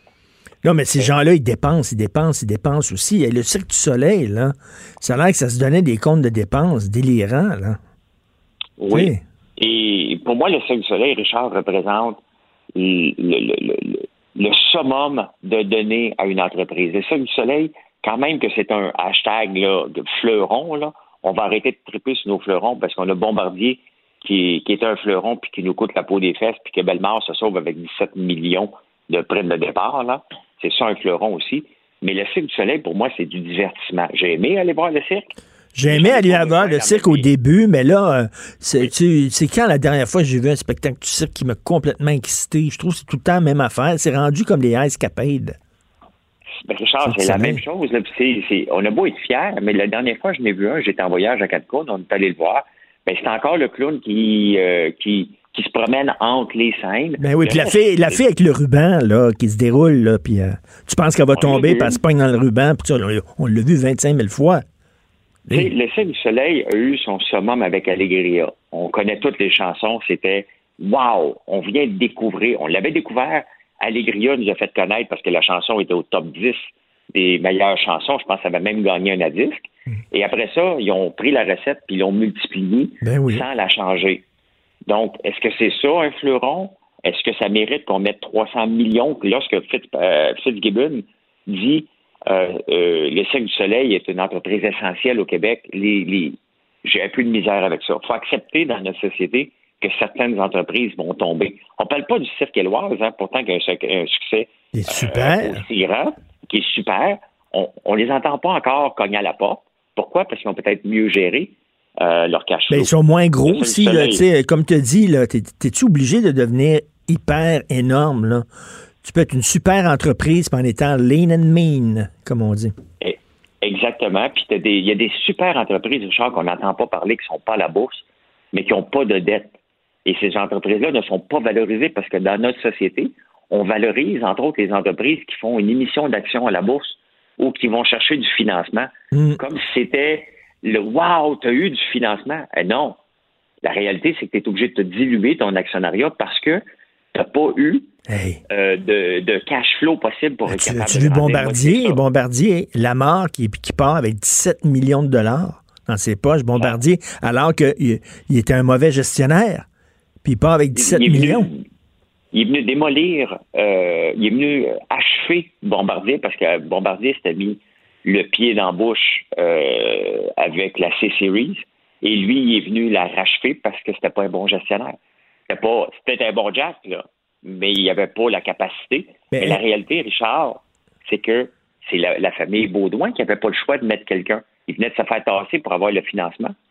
Et ils ont été chercher quelqu'un qui pouvait contrôler. Malheureusement, c'était encore les Baudouins qui géraient ça. En tout cas, être actionnaire, je serais en maudit en disant Attends une minute, tu as fait fondre la valeur de mes actions, j'ai perdu mes économies parce que tu as mal géré la patente, puis tu pars avec 17 millions de dollars de mon argent dans tes poches. Ben, comment il s'appelle? euh, c'est Michel Nadeau qui euh, rapporte souvent la, la, la, c'est un économiste ou un. Oui, oui. La, la bonne gérance, nom, des- la, bonne gérance des entreprises. Exactement. Donc, lui, il décrit ça constamment, mais il n'est jamais écouté. Euh, et pourtant, il est pertinent, mais on voit ce que ça donne. hein. Écoute, hein, il y a tout le temps, il y a des, il y a des gens qui s'en sortent bien. Quand le bateau coule, il y a des gens qui s'en sortent bien, puis il y a des gens qui boivent la tasse. Écoute, bon, euh, bon sirop d'érable, mon cher François. Merci, Richard. Bon Hey, week-end. Merci, bon week-end. Jonathan, comment ça va? Hey, ça va, ça va. Je- écoute, je suis très optimiste. Très, très, très optimiste parce que euh, en feuilletant les journaux ce matin, je me rends compte que tranquillement, pas vite, tranquillement, pas vite, le retour à la normale va s'opérer. Euh, toi, d'ailleurs, dans plusieurs chroniques, tu as dit euh, je m'ennuie euh, tu sais, des débats qu'on avait, là, toilettes transgenres, puis les ci, puis les ça. Écoute, rassure-toi, ça revient, ça revient parce que hier, en cours supérieur, la Renette Faugrillon l'a emporté contre un promoteur immobilier de Candiac. Sacrement, ça va bien, ça va mieux. C'était vrai que c'était pour aller mieux, gang. Il y a une gornouille qui empêche un développement immobilier à Candiac. Euh, la, la cour a tranché, c'est fait. La gornouille, la petite gornouille, la Renette euh, la Renette Faugrillon l'a emporté, un peu comme le suceur cuivré l'a emporté il y a quelques années aussi contre un autre développement. Oui, oui. Le Est-ce qu'elle est contente d'être sur le party? Hier, la Renette a dû avoir du fun Ah, écoute, l'as-tu à ton émission pour euh, réagir? Je- Ah, ça m'a envoyé promener, rien savoir de toi, espèce de tueur d'environnement. Écoute, la Renette Faugrillon qui empêche un développement immobilier. Souvenons-nous de la couleuvre brune aussi, avec euh, Turco, l'échangeur Turco et quelques couleuvres qu'on était pour déplacer. Et euh, le suceur cuivré, ça, ça m'a marqué. là. C'est un- quoi ça? un an ou deux? C'est, euh, je me souviens plus, c'est un poisson, le suceur cuivré. Le suceur? Oui, on était ensemble euh, Ok. à, à, Choix, je pense, dans ce temps-là. Attends, je, regarde, laisse-moi le taper. Là. Le C'est qu'il y a un autre nom. suceur cuivré. Il y, a, il y a deux noms. En fait, il, y a- il est appelé aussi le chevalier cuivré. Ça n'a pas de bon sens. Mais euh, il y a également comme nom le suceur parce qu'il y a une bouche un peu particulière. Et euh, voilà, le chevalier cuivré, lui aussi, avait... Attends, j'ai ça ici, là. On est en business. On est en C'était le business. projet du port de... Ah, c'était le port de Québec. Puis ils ont tout arrêté parce qu'il y avait le suceur cuivré. Le, le port de Québec et euh, le- il y a le troisième lien aussi qu'on a parlé là, du, du suceur cuivré. Ce, ce- ce poisson essentiel, évidemment, notre écosystème. Là, moi, je si j'ai pas un bon suceur euh, cuivré, je, je réponds plus de moi-même. Là. Ça me prend un suceur par semaine à peu Ah, près. moi, qu'il soit cuivré ou pas, là. Bon. Excuse-moi. Hey, tu sais, quand je te dis que tu m'allumes, là, j'étais veg il y a trois minutes. Et là, juste de parler, là, je m'enflamme. Mon Dieu, ça fait du Ça va être un bon show. Ça va être un excellent show. On t'écoute et je te souhaite un super beau week-end. Super soyez beau prudents, faut pas qu'on l'échappe en fin de semaine. Hein? Non, non, faut faire attention. Faut Ouais, faire attention. ouais. mais Toi, t'as-tu- C'est quoi ton activité sociale? Là? T'as-tu, moi, je fais euh, du vélo ces temps-ci. Je fais du vélo. Ok, non, ça. mais je veux dire, tu t'es-tu booké un barbecue ou. euh, Pas en tout. c'est- Moi non plus. Ouais, pas pressé, moi. Euh, Ben moi, à l'instant, je, vis dans une tour d'habitation, pas, pas, pas, pas de balcon, rien. OK. Fini mon barbecue, c'est terminé, moi. Et t'avais une si belle cour. Ben oui, j'avais une super belle cour, tout ça. J'avais des barbecues, toute l'affaire. Je dis non, je vais aller dans un Christy de gratte-ciel, puis là, paf, arrive la patente. quoi, Bref. Voilà. Il y a, y a- y a bien Ben, pire que moi dans la vie, je vais te dire. Là. Euh, on t'écoute avec euh, Maude Boutet. Merci beaucoup, Maude. Merci beaucoup à Hugo Veilleux à la recherche, Achille Moinet à la réalisation. Passez un sacré beau week-end. Soyez prudents. Respectez les consignes, s'il vous plaît. Et on se reparle lundi, 8 h. Bye bye.